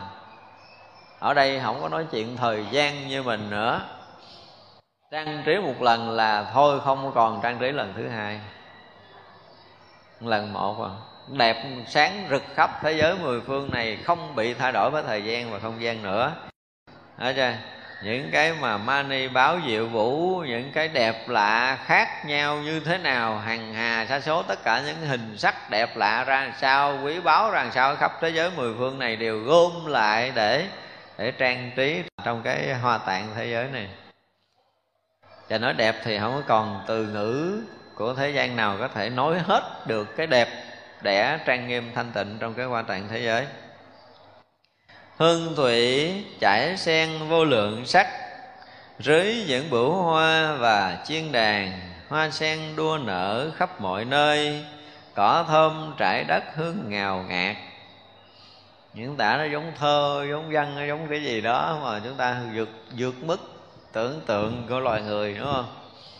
Hương thủy, những cái nước mà nó cũng tạo được cái hương thơm, và đồng thời là xen vào đó vô lượng cái sắc màu đẹp đẽ rực rỡ, chứ không phải hương thơm không, phải không? Nước mà nó tạo những cái sắc màu đẹp nữa. Vậy là thỉnh thoảng mà chúng ta nhìn có những cái chỗ thỉnh thoảng thôi, có một số người gặp có những cái thác nước đổ xuống, mặt trời chiếu vô cái tự nhiên nó hiện cái cầu vồng bảy sắc hay gì đó đó, thì những cái sắc màu nó hiện ra trong cái nước hương thủy này. Đó là một cái nước rất là tuyệt vời, tự động có mùi hương ở trong nước đó, chứ không phải là được ướp hương qua, mà có những cái sắc màu đẹp đẽ, chứ không phải là được người ta tưởng tượng vẽ ra, phải không? Và những cái bửu hoa chiên đàn là sen thơm đua nở, vân vân. Trong cái cõi giới này gần như là không có còn cái gì để có thể nghĩ tưởng tới bằng cái đầu mình về cái đẹp mà có thể so sánh được trong cõi giới này. Không, ước gì mình được rớt trong đó 3 giây thôi. Vô lượng cây báo khắp trang nghiêm, hoa nở nhị đơm màu sáng rỡ, y phục xinh đẹp ở trong đó, mây sáng bốn phương thường viên mãn. Ở trong đó là những cái cây báo trang nghiêm, không? Cho nên là cái cảnh nào của chư Phật cũng đều có cây báo cả. Rồi hoa nở nhụy thơm, và hoa có nở, cái nhụy có thơm thì cũng cái gì? Hiện cái màu sáng rực rỡ, vì trong đó cũng phát sáng thành hào quang hết đó. Đó là điều mà chúng ta phải biết, phải không? Nói tới y phục thì thôi, không còn cái vàng xinh đẹp ở trong đó là không thể nào chê được. Và đồng thời là bốn phương hiện mây sáng thường viên mãn. Mình bây giờ bữa nay là không có mây ánh sáng như vậy, mặt trời được chiếu xuống tới mình, nhưng mà mấy bữa chuyển mưa cái mây tối hù. Nhưng mà ở cõi giới kia là tuyệt đối không có cái chuyện mây tối kéo tới dần vũ đó. Là bốn phương đều hiện những cái vầng mây sáng như hào quang hiện, và đầy đủ viên mãn ánh sáng, chứ không có thiếu thốn cái gì. Vô lượng vô biên đại Bồ Tát cầm lọng thắp hương đầy pháp giới, đều phát tất cả diệu âm thanh chuyển chánh pháp luân của chư Phật. Nó bây giờ bắt đầu lộ ra, thấy không? Là vô lượng vô biên chư đại Bồ Tát cầm những cái lọng báo, thắp những cái hương báo đầy khắp cả pháp giới mười phương, và đồng phát ra tất cả những cái diệu âm báo để chuyển chánh pháp của chư Phật. Đó, bây giờ là nói được cái gì trong cái mà Như Lai hồi nãy, đúng không? Và cái công đức, cái hạnh nguyện tu hành của Như Lai đi thân cận gần gũi chư Phật này nơi kia, đến thì bây giờ bắt đầu lộ ra chư Đại Bồ Tát ở khắp mười phương. Ở đây gọi là chư Đại Bồ Tát, chứ không phải Bồ Tát bình thường nữa. Khắp mười phương pháp lai giới đều cầm làm lọng để che, rồi gì nữa là tạo được tất cả những âm thanh để khai thị cho chúng sanh được giác ngộ giải thoát thành Phật, chứ không có chuyện thứ hai để làm. Những cây mani bằng chất báo, mỗi chất báo đều phóng quang minh, Tỳ Lô Giá Na thanh tịnh thân hiện vào trong đó đều khiến thấy. Bây giờ những cây báo là những bằng cây báo bằng mani, phải không? Chứ không phải là những cái cây mà cây gỗ giống như mình. Hiện bằng tất cả những cái thứ báo, rồi mỗi báo đều hiện bằng tất cả những cái quang minh. Thì vậy là trong quang minh đó là gì? Chư Phật Tỳ Lô Giá Na hiện. Thì vậy là trong tất cả những cái ánh sáng báo ở khắp mười phương pháp giới này đều hiện gì? Tỳ Lô Giá Na thanh tịnh thân hiện. Và hiện vào trong đó cho chúng sanh được khiến thấy. Thì vậy là tất cả những ánh sáng ở khắp mười phương pháp giới này là gì? Là hiện thân của Tỳ Lô Giá Na thanh tịnh. Tất cả những cái mà chúng ta thấy được, biết được, nghe được, ngửi được, nếm mùa được, xúc chạm được, đều là gì? Đều là Tỳ Lô Giá Na thanh tịnh thân đang hiển hiện. Chúng ta chịu không? Chịu thấy kiểu đó không? Còn không thì thấy kiểu chúng sanh đẹp đẹp xấu xấu. Trong những trang nghiêm hiện thân Phật, sắc tướng vô biên vô lượng số, qua đến mười phương khắp mọi nơi, hóa độ chúng sanh cũng vô lượng. Đó thì là trong tất cả những trang nghiêm đều được hiện thân Tỳ Lô Giá Na thanh tịnh, thấy chưa? Sắc tướng thì vô lượng vô biên không thể nghĩ bàn rồi, chiếu khắp đến khắp tất cả mười phương cõi, không chỗ nào không có, để vì mục đích hóa độ chúng sanh vô lượng cõi. Đó thì đó là cái gì gọi là dụng của Phật ha. Tất cả trang nghiêm tiếng diệu diễn nói bổn nguyện của Như Lai, sát hải thanh tịnh khắp mười phương, thần lực của Phật khiến đầy khắp. Không có cái chỗ nào không trong pháp giới mười phương này mà không vang tiếng vi diệu của chư Phật cả. Chứ không phải là âm thanh của tôi nói, âm thanh tôi nói là chưa phải. Vậy là không có chỗ nơi nào không có âm vang của Phật khai thị cho chúng ta. Nhưng mà chúng ta không có nghe nổi âm vang đó, cho nên nghe ông Thầy Tại Hải giảng thôi. Chứ nếu như mà chúng ta đủ cái tầm để có thể mà nghe tất cả những tiếng vang của chư Phật chiếu diệu khắp mười phương này thì chúng ta đã được đạt ngộ giải thoát mất rồi. Nghe mà giảng sư ngồi giảng đây là chưa đủ tầm để phá vỡ hết cái mê si mê hôn áo trong sinh tử muôn vạn kiếp của mình. Và những âm vang vi diệu đó đều nói lên những cái bổn nguyện của chư Như Lai. Bổn nguyện chư Như Lai là gì? Làm thanh tịnh sát hại pháp giới mười phương, tức là khắp pháp giới mười phương này. Cái bổn nguyện của chư Phật là làm thanh tịnh cho từng mãi tơi rất nhỏ, từng vi trần rất là nhỏ trong pháp giới hải mười phương này. Và tất cả những cái đó đều do thần lực của Như Lai mà biến hiện cả, không có cái gì ra ngoài. Cho nên dù có đẹp cỡ nào, trang nghiêm cỡ nào, thanh tịnh cỡ nào, siêu thoát cỡ nào thì cũng là gì? Là thần lực của chư Phật biến hiện, mà là biến hiện đầy khắp pháp giới. Thì chỗ nào cũng là sự hiện hữu của thần lực của Như Lai. Chỗ nào cũng là trang nghiêm, cũng là quý báu, cũng là thanh tịnh, cũng là siêu thoát. Chứ không có cái chỗ nào là bất tịnh, không có cái chỗ nào gọi là nhiễm ô, không có cái chỗ nào không phải báo. Nhưng mà với mình thì cái gì? Có báo không? Không có chỗ thì tốt, có chỗ thì xấu, chỗ rồi đúng, chỗ rồi sai. Có nghĩa là chúng ta không chấp nhận nhập vào ở cảnh giới hoa tạng đẹp đẽ, trang nghiêm, thanh tịnh, quý báu, nhiệm màu của chư Phật. Chúng ta thích đi lòng vòng cảnh giới chúng sanh, thì cho nên nó mới hiện cảnh giới cho mình thấy. Rang trang nghiêm, thanh tịnh, yên ổn, an lạc thế này, tự nhiên có một chuyện cái chúng ta buồn quá. Buồn là hiện cảnh giới khác rồi, chứ không phải hoa tạng thế giới nữa. Nhớ tới chuyện xưa thì ngồi khóc nức nở. Chư Phật tử trong Đại Luân Vi Sơn nơi thế giới hải này, tất cả đại địa đều do kim cang hiệp thành, kiên cố trang nghiêm chẳng thể hư hoại, bằng phẳng thanh tịnh. Mani làm luân, các thứ báo làm tạng, những mani bửu sen lẫn trong đó, trải những mạc châu báu, hoa sen trải đất, hương tạng mani sen trong hoa, những đồ trang nghiêm đầy khắp như mây. Tất cả sự trang nghiêm trong tất cả quốc độ của tam thế chư Phật đều hợp lại để nghiêm sức. Mani diệu vũ làm lưới hiện tất cả những cảnh giới của chư Như Lai, lưới thiên đế nó dâng hàng trong đó.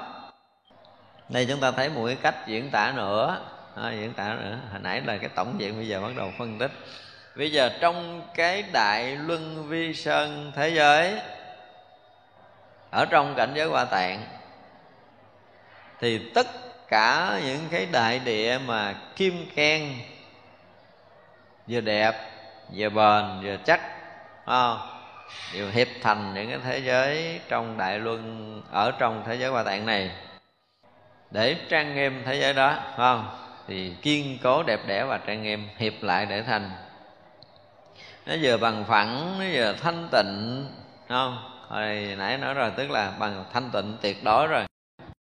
Các thứ báo mani bửu xen lẫn với nhau, như trước giờ chúng ta nói rồi, nhưng mà chúng ta phải có một cái đoạn mà chúng ta cần phải nói nè. Những đồ trang nghiêm đầy khắp như mây, những cái sự trang nghiêm trong tất cả quốc độ của tam thế chư Phật hợp lại để nghiêm sức. Đây không phải là còn cảnh giới của chư Đại Bồ Tát nữa, không phải là những cái thiền định, sơ thiền, nhị thiền, tam thiền, tứ thiền hay là định gì nữa, không? Ví dụ như là những cái định mà nhất thiết sắc thân của các vị đại Bồ Tát khác cũng là chưa so được với cái chỗ này. Chỗ này là cái gì? Tất cả sự trang nghiêm thanh tịnh của quốc độ của ba đời mười phương, tất cả chư Phật họp lại để trang nghiêm cái cảnh giới Hoa Tạng này. Nó càng lúc nói càng rõ chuyện này, chúng ta thấy rõ ràng đúng không? Như vậy là không có thể dùng cái vật chất tầm thường của các cõi, ngay cả cõi trời cũng chưa có những cái chỗ chút xíu này để cúng dường vô đây nữa, không có nói chuyện mấy ông cõi trời luôn. Nãy giờ chưa nói có cõi trời nào mà đem cái hoa báo mình lên đây để rải cúng dường, chưa có chấp nhận của cúng dường của các vị chư thiên cõi trời nữa. Cho nên là tất cả sự trang nghiêm trong tất cả quốc độ của tam thế chư Phật hiệp lại để mà hình thành và trang nghiêm cái Hoa Tạng thế giới này. Thì là tất cả những cái thiền định, những cái trí tuệ giác ngộ giải thoát tận cùng của chư Phật để hình thành thế giới Hoa Tạng, chứ không phải là cái chuyện hình thành bình thường, không phải là thế giới bình thường nữa. Tất cả những mani bổ hiện làm lưới, tất cả cảnh giới Như Lai, lưới Thiên Đế dân hèn trong đó. Tất cả cảnh giới Như Lai rồi, nói tới cảnh giới cái lưới của Thiên Đế Thích nữa. Chúng ta đọc cái mấy câu quán tưởng cái này: Phật chúng sanh tánh thường rộng lặng, đạo cảm thông không thể nghĩ bàn, lưới đế châu vĩ đạo tràng. Tức là cung trời Đế Thích có một cái loại lưới báo để mà, thay vì nãy là cảnh giới Hoa Tạng là dùng cái gì? Những cái tu di sơn báo bằng kim cang làm cái gì? Bao quanh đúng không? Thì Thiên Đế này dùng cái lưới báo để hình thành một cái thế giới riêng của trời Đế Thích. Và trên tất cả những cái lưới báo đó là chuỗi những cái lưới báo phủ trùm của Thiên Đế Thích, đó là ở vẫn không thể nào so nổi những cái lưới báo của chư Phật. Lưới báo của chư Phật nó trùm luôn cái lưới báo của Thiên Đế Thích. Tức là Thiên Đế Thích là một cái gì nhỏ ở trong cái thế giới Hoa Tạng này, mà cái thế giới của cái cõi trời Thiên Đế Thích bằng những cái lưới báo mà trang nghiêm phủ ở trên đó là đã là khủng khiếp lắm rồi, đã là sáng chói lắm rồi, nhưng mà không thể so sánh được. Nằm ở trong thế giới Hoa Tạng thôi, là một cái vật nhỏ trong thế giới Hoa Tạng thôi. Chư Phật tử đại địa của thế giới hải này có thế giới hải vi trần số sự trang nghiêm như thế. Quá nhiều với sự trang nghiêm đó. Nhưng mà cái gì? Trang nghiêm cho tới tận cùng là những cái sự nghiêm tịnh trang nghiêm trong quốc độ của tam thế chư Phật hợp lại thành.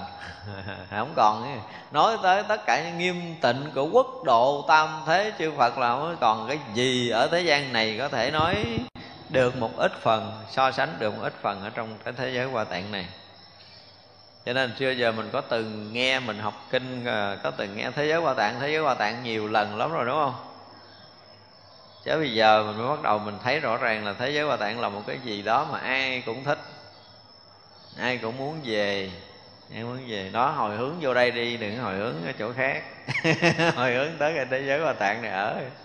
Lúc đó Phổ Hiền Bồ Tát muốn tuyên lại nghĩa này, thừa thần lực của Phật quan sát mười phương mà nể kệ rằng: đại địa bằng thẳng rất thanh tịnh, an trụ kiên cố không hư hoại, khắp chốn mani dùng trang nghiêm, trong đó các báo cùng xen lẫn.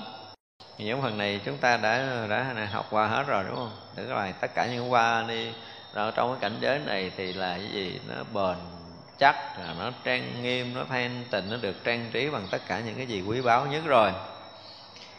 Kim cang làm đất rất đáng thích, bủ lưng bủ võng trang nghiêm đủ, hoa sen trải trên đều viên mãn, diệu y dân trùm đều cùng khắp. Ở đây thì đất bằng kim cang, chứ không phải bằng vàng rồng thế giới cũ mà chúng ta đã học, phải không? Đất bằng kim cang là cái gì? Đất là đất bất hoại. Những cái bủ lưng báo văn che như bủ võng trang nghiêm ở trên, phải không? Rồi đó là hoa sen mà đẹp đẽ bằng cái hào quang hồi nãy, là tất cả những hào quang đang sen để làm nhụy, làm cành sen đó là trải khắp. Và đây có một cái điều lạ là diệu y để dân che ở trên. Hồi xưa mình vào chùa cái mình thấy ở trên Đức Phật có may một cái tấm vải vàng để dân ở trên để che đó. giờ cũng còn số chùa làm. Và đó cũng là cái cách trang nghiêm đó. Thiên quang anh lạc chuỗi ngọc báo, trải văn đầy đất trang nghiêm đẹp, chiên đàn mani rải khắp nơi, đều phóng quang minh đẹp thanh tịnh. Thì tất cả những cái gì, những cái ngôn từ nào mà đẹp đẽ, những cái hình thức nào mà đẹp đẽ, những cái cảnh giới nào đẹp đẽ đều gom vô đây để trang nghiêm hết ha. Hoa vũ hoa sáng chói phóng quang minh, tia sáng như mây chiếu tất cả, rải hoa đẹp này và các báo trùng khắp mặt đất để trang nghiêm. Chúng ta thấy là đầy đủ không? Y báo nè, hoa báo, rồi cây báo. Nó đọc ở đâu chúng ta cũng thấy lên quanh những cái phần này. Mây dày giăng bủa khắp mười phương, quang minh quảng đại vô cùng tận, khắp đến mười phương tất cả cõi, diễn pháp cam lồ của Như Lai. Bây giờ tất cả những cái đó tạo thành những cái mây giăng bủa khắp mười phương bằng ánh sáng vô lượng vô biên, và khắp tất cả các cõi, và gì nữa là diễn nói cam lồ của chư Như Lai. Ý là không có cái khởi trang nghiêm là chúng ta cầm bông, cái bông đứng đây nó không có nhúc nhích, không chờ ngày nó héo rồi dục, không có chuyện đó không. Một cái mây ở trên trời, một ánh sáng, một cái cành cây, một cái ngọn gió gì trong cái cảnh giới này đều là khắp bủa ở mười phương thế giới, diễn nói pháp màu của chư Phật để khai thị chúng sanh, chứ không có cái chuyện khác nữa. Trong châu mani đều khắp hiện đại nguyện của Phật, vô biên kiếp công hạnh thuở xưa của chư Như Lai trong châu báu này đều hiện đủ. Và bây giờ chúng ta hiểu thêm chút về châu mani á. Không phải là một hạt châu báu bình thường, không? Một cái loại châu mà có cái ánh sáng như là hào quang báo, để gì? Để hiện đại nguyện vô lượng kiếp của chư Phật. Không phải là hiện một Đức Phật bình thường nữa, mà hiện luôn cả những cái đại nguyện thanh tịnh giác ngộ giải thoát của chư Phật mới gọi là đại nguyện lớn. Tức là nguyện của chư Phật là nguyện độ tận tất cả chúng sanh. Là nguyện lớn chưa? Lớn rồi. Nhưng mà nguyện của chư Phật là nguyện làm cho khắp pháp giới này đều được thanh tịnh tuyệt đối, khắp pháp giới này đều trở thành hoa tạng thế giới. Đó mới gọi là đại nguyện của chư Phật. Do đó mới gồm tất cả những cái trang nghiêm thanh tịnh quý báu của mười phương ba đời, tất cả chư Phật mà gom lại để trang nghiêm cái hoa tạng thế giới này. Như vậy là chư Phật muốn cho khắp pháp giới mười phương này đều thành hoa tạng thế giới. Những báo mani nơi đại địa, tất cả quốc độ đều đến nhập. Những quốc độ kia mỗi vi trần, tất cả quốc độ nhập trong đó. Cái này cũng nói lại những ý cũ thôi. Tất cả những cái mani báo đều nhập trong những quốc độ, và mỗi quốc độ này á thì đều hiện trong những cái vi trần rất nhỏ, mà mỗi vi trần nó hiện trong tất cả các quốc độ. Tất cả quốc độ đều nhập trong vi trần, mỗi vi trần đều hiện tất cả quốc độ.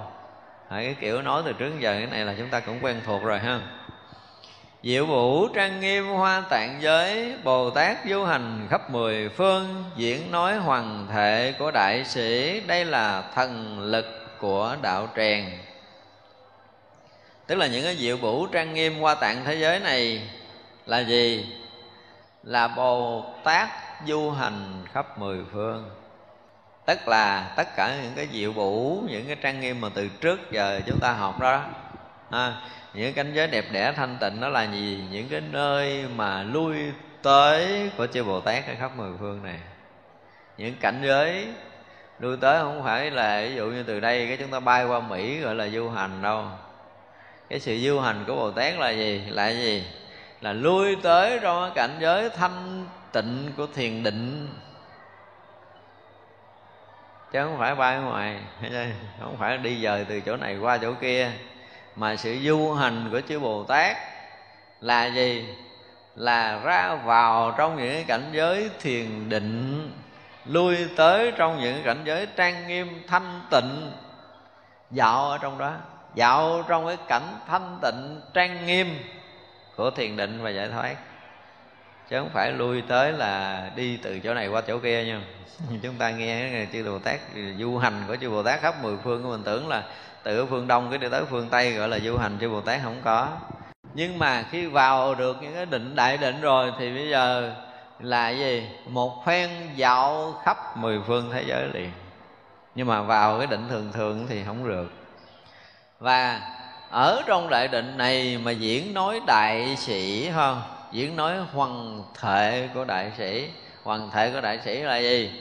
Là pháp giới này thành hoa tạng thế giới. Đó là những cái hoằng thệ của chư Bồ Tát và chư Phật. Cho nên tất cả những người giác ngộ, tất cả chư Đại Bồ Tát đi vào con đường giác ngộ giải thoát rồi thì đều sao? Đều phát nguyện là thanh tịnh pháp giới hải này. Nơi nào ở trong pháp giới này mà chưa thanh tịnh thì chư Bồ Tát chưa xong cái việc làm của mình. Cho nên cái nguyện này mới là nguyện lớn. Chứ nguyện độ tận tất cả chúng sanh, để tất cả chúng sanh đều được thành Phật thì cũng chưa đủ lớn lắm không? Chưa đủ lớn lắm. Thì phải là tất cả chúng sanh đều đã các giác ngộ rồi, là tất cả thế giới chúng sanh ở đều được thanh tịnh như hoa tạng thế giới này thì mới được gọi là đại nguyện. Mà tất cả những điều thành hoa tạng thế giới là gì? Là tất cả những sự nghiêm tịnh của chư Phật ba đời, những cái quý báu, những cái đẹp đẽ, những cái trang nghiêm thanh tịnh siêu thoát của chư Phật mười phương ba đời gom lại để hình thành thế giới hoa tạng này. Đó mới thật sự là đại nguyện của một cái vị Phật đó. Mani diệu vũ khắp trang nghiêm, phóng tịnh quang minh đủ sự đẹp, đầy khắp pháp giới pháp hư không, Phật lực tự nhiên hiện như vậy. Ở đây có một câu cuối cùng là Phật lực tự nhiên hiện như vậy. Thành ra trong cảnh giới của chư Phật thì tất cả những trang nghiêm thanh tịnh tự nhiên hiện, không có làm gì đâu. Nói trang nghiêm như hồi nãy giờ là đem cái này tới, đem cái kia tới, đem cái nọ tới, chứ không phải không phải như vậy. Khi mà một vị mà đã ngộ đạo thành Phật thì tất cả những cái trang nghiêm, những cái thanh tịnh đều tự nhiên đầy khắp pháp giới liền, chứ không cần phải lấy từ đâu ra, không cần. Những ai tu tập nguyện Phổ Hiền vào cảnh giới Phật lực đại trí, biết được trong thế giới hải này như vậy tất cả sự thần biến. Câu kết này là gì? Những ai tu tập nguyện của Phổ Hiền thì sao? Phải vào được những cảnh giới Phật đại trí. Tu được hạnh Phổ Hiền là phải đạt tới những cảnh giới Phật đại trí. Thì ra mới muốn hỏi hạnh Phổ Hiền là cái gì? Đạt được cái đại trí tuệ của chư Phật thì mới được gọi là đang tu theo cái hạnh Phổ Hiền. Chứ không phải hạnh Phổ Hiền là hạnh tầm thường. Thì đương nhiên là lợi ích chúng sanh là trang nghiêm thanh tịnh thân tâm của mình, đạt được những cảnh giới thiền định rồi, nhưng mà phải đạt tới cái đại trí tuệ của chư Phật thì đó là hạnh của Phổ Hiền á. Cho nên là chúng ta thấy một cái câu rút gọn về cái hạnh Phổ Hiền là gì? Hạnh Phổ Hiền là tu đạt được cái gì? Trí tuệ của Phật, trí tuệ giác ngộ của Phật, thì tới lúc đó nó mới gọi là chúng ta đang tu hành Phổ Hiền, phải không? Phật bậc đại trí huệ, vào được cảnh giới của Phật thành bậc đại trí huệ là người đó đang tu tập hạnh nguyện của Phổ Hiền. Hôm nay là chúng ta rõ Ngài Phổ Hiền là ai rồi, đúng không? Tới đây mới khẳng định là Ngài Phổ Hiền là ai rồi. Bởi vì Ngài mới biết nổi, mới diễn tả nổi cái hoa tạng thế giới này. Chứ bây giờ kiếm tôi nói là kiếm người thứ hai diễn tả cảnh giới này không có trong lịch sử của chư Thánh Hiền. Chứ không phải lịch sử của nhân loại. Lịch sử nhân loại mình không có bàn. Lịch sử nhân loại mình là một cái gì đó nó nhỏ, một cái vi trần nhỏ nhiệm ở trong cái pháp giới này, xíu xiu à. Cho nên cái trí tuệ của mình là bằng cái vi trần ở trong pháp giới thôi. Trí tuệ của cả nhân loại trong cái thế giới của mình á, chứ không phải là của mình riêng. Không phải là một mình, mà tất cả những cái trí tuệ của nhân loại của cái thế giới này nếu mà so ra ở cái hư không vũ trụ này thì bằng một cái hạt bụi chia làm 1 tỷ lý thừa tỷ lần nhỏ đó đó. Đừng có một xíu xíu đó đó, chứ chừng đó là trí tuệ của nhân loại. Cho nên trí tuệ nhân loại đừng có nói chuyện gì về cái chuyện mà cái thế giới tâm linh, và nhất là cái thế giới Hoa Nghiêm, và nói tới cái thế giới Hoa Tạng nữa là thôi đi ha. Trí tuệ nhân loại phải để đó, và tinh tấn tu hành nó tới là muôn muôn vạn vạn kiếp kiếp kiếp về trước đó, và muôn muôn vạn vạn kiếp kiếp về sau nữa đó, thì hiểu được một chút ít phần về cái thế giới Hoa Tạng. Cho nên trí tuệ của nhân loại chúng ta là hết đường để có thể bám níu mò mẫm vào cái thế giới Hoa Tạng của Ngài Phổ Hiền đang diễn tả này. Thôi vậy mình nghĩ đi, chứ còn nói hồi nữa thì nó cũng nó không tới. Để chúng ta thấy là xưa giờ đúng ra trước khi học cái phẩm này, trước khi đọc cái phẩm này á, có đôi lần mình cũng nghe đâu đó nói cái thế giới Hoa Tạng, đúng không? Có không? Chúng ta nghe hoài à, nghe hoài không biết thế giới Hoa Tạng là cái gì. Thì bây giờ mình đọc mình có một cái khái niệm về thế giới Hoa Tạng rồi, đúng không? Thế giới Hoa Tạng là gì? Là tất cả những cái trang nghiêm, những cái thanh tịnh, những cái nhiệm bầu, những cái quý báu của ba đời mười phương, tất cả chư Phật gom lại để trang nghiêm thế giới Hoa Tạng. Đó, gom gọn lại là như vậy. Đó gọi là thế giới Hoa Tạng đó.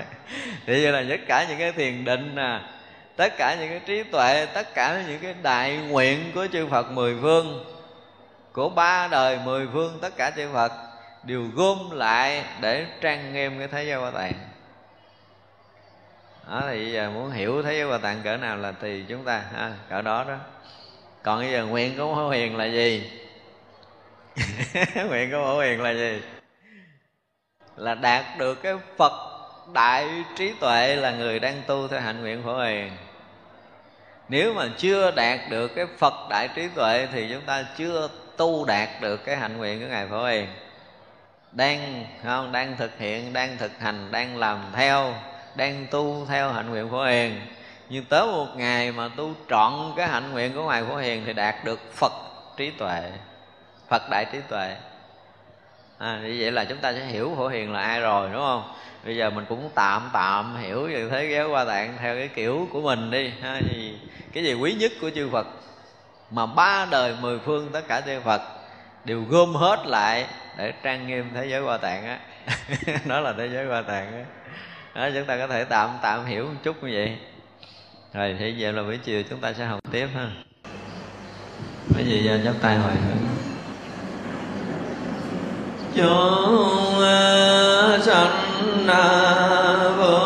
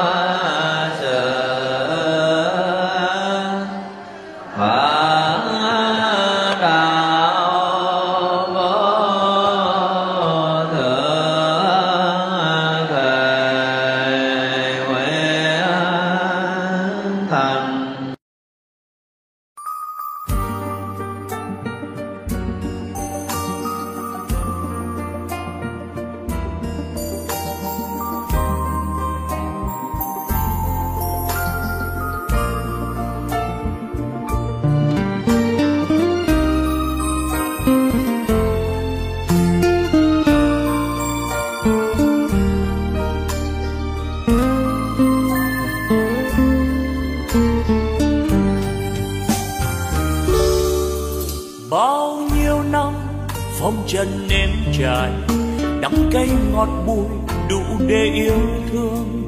Ôi nhân gian sao lắm mau muốn về, đêm làm sao nhân thế yêu ơi. Xin tạ ơn những gì đang có, xin tạ ơn Phật tổ oai linh, xin tạ ơn chư vị thánh hiền, xin tạ ơn đất trời sông núi, xin tạ ơn vũ trụ mênh mông. Xin đa tạ, xin trọng ơn tất cả đã cho tôi hương vị cuộc đời, đã cho tôi vì ngọn trần gian, đã cho tôi niềm đau nhân thế, đã cho tôi trí huệ tuyệt vời. Để bây giờ đạo đời tỏ ràng, ánh đạo vang tỏa khắp nhân gian. Ôi cực lạc, ôi niết bàn miên viễn, ôi thế giới muôn ngàn hoa rộ nở, âm nhạc reo vui khắp chốn trần gian. Nếu ai biết ta bà vui đến thế, đạo diệu màu tỏ ràng nghìn.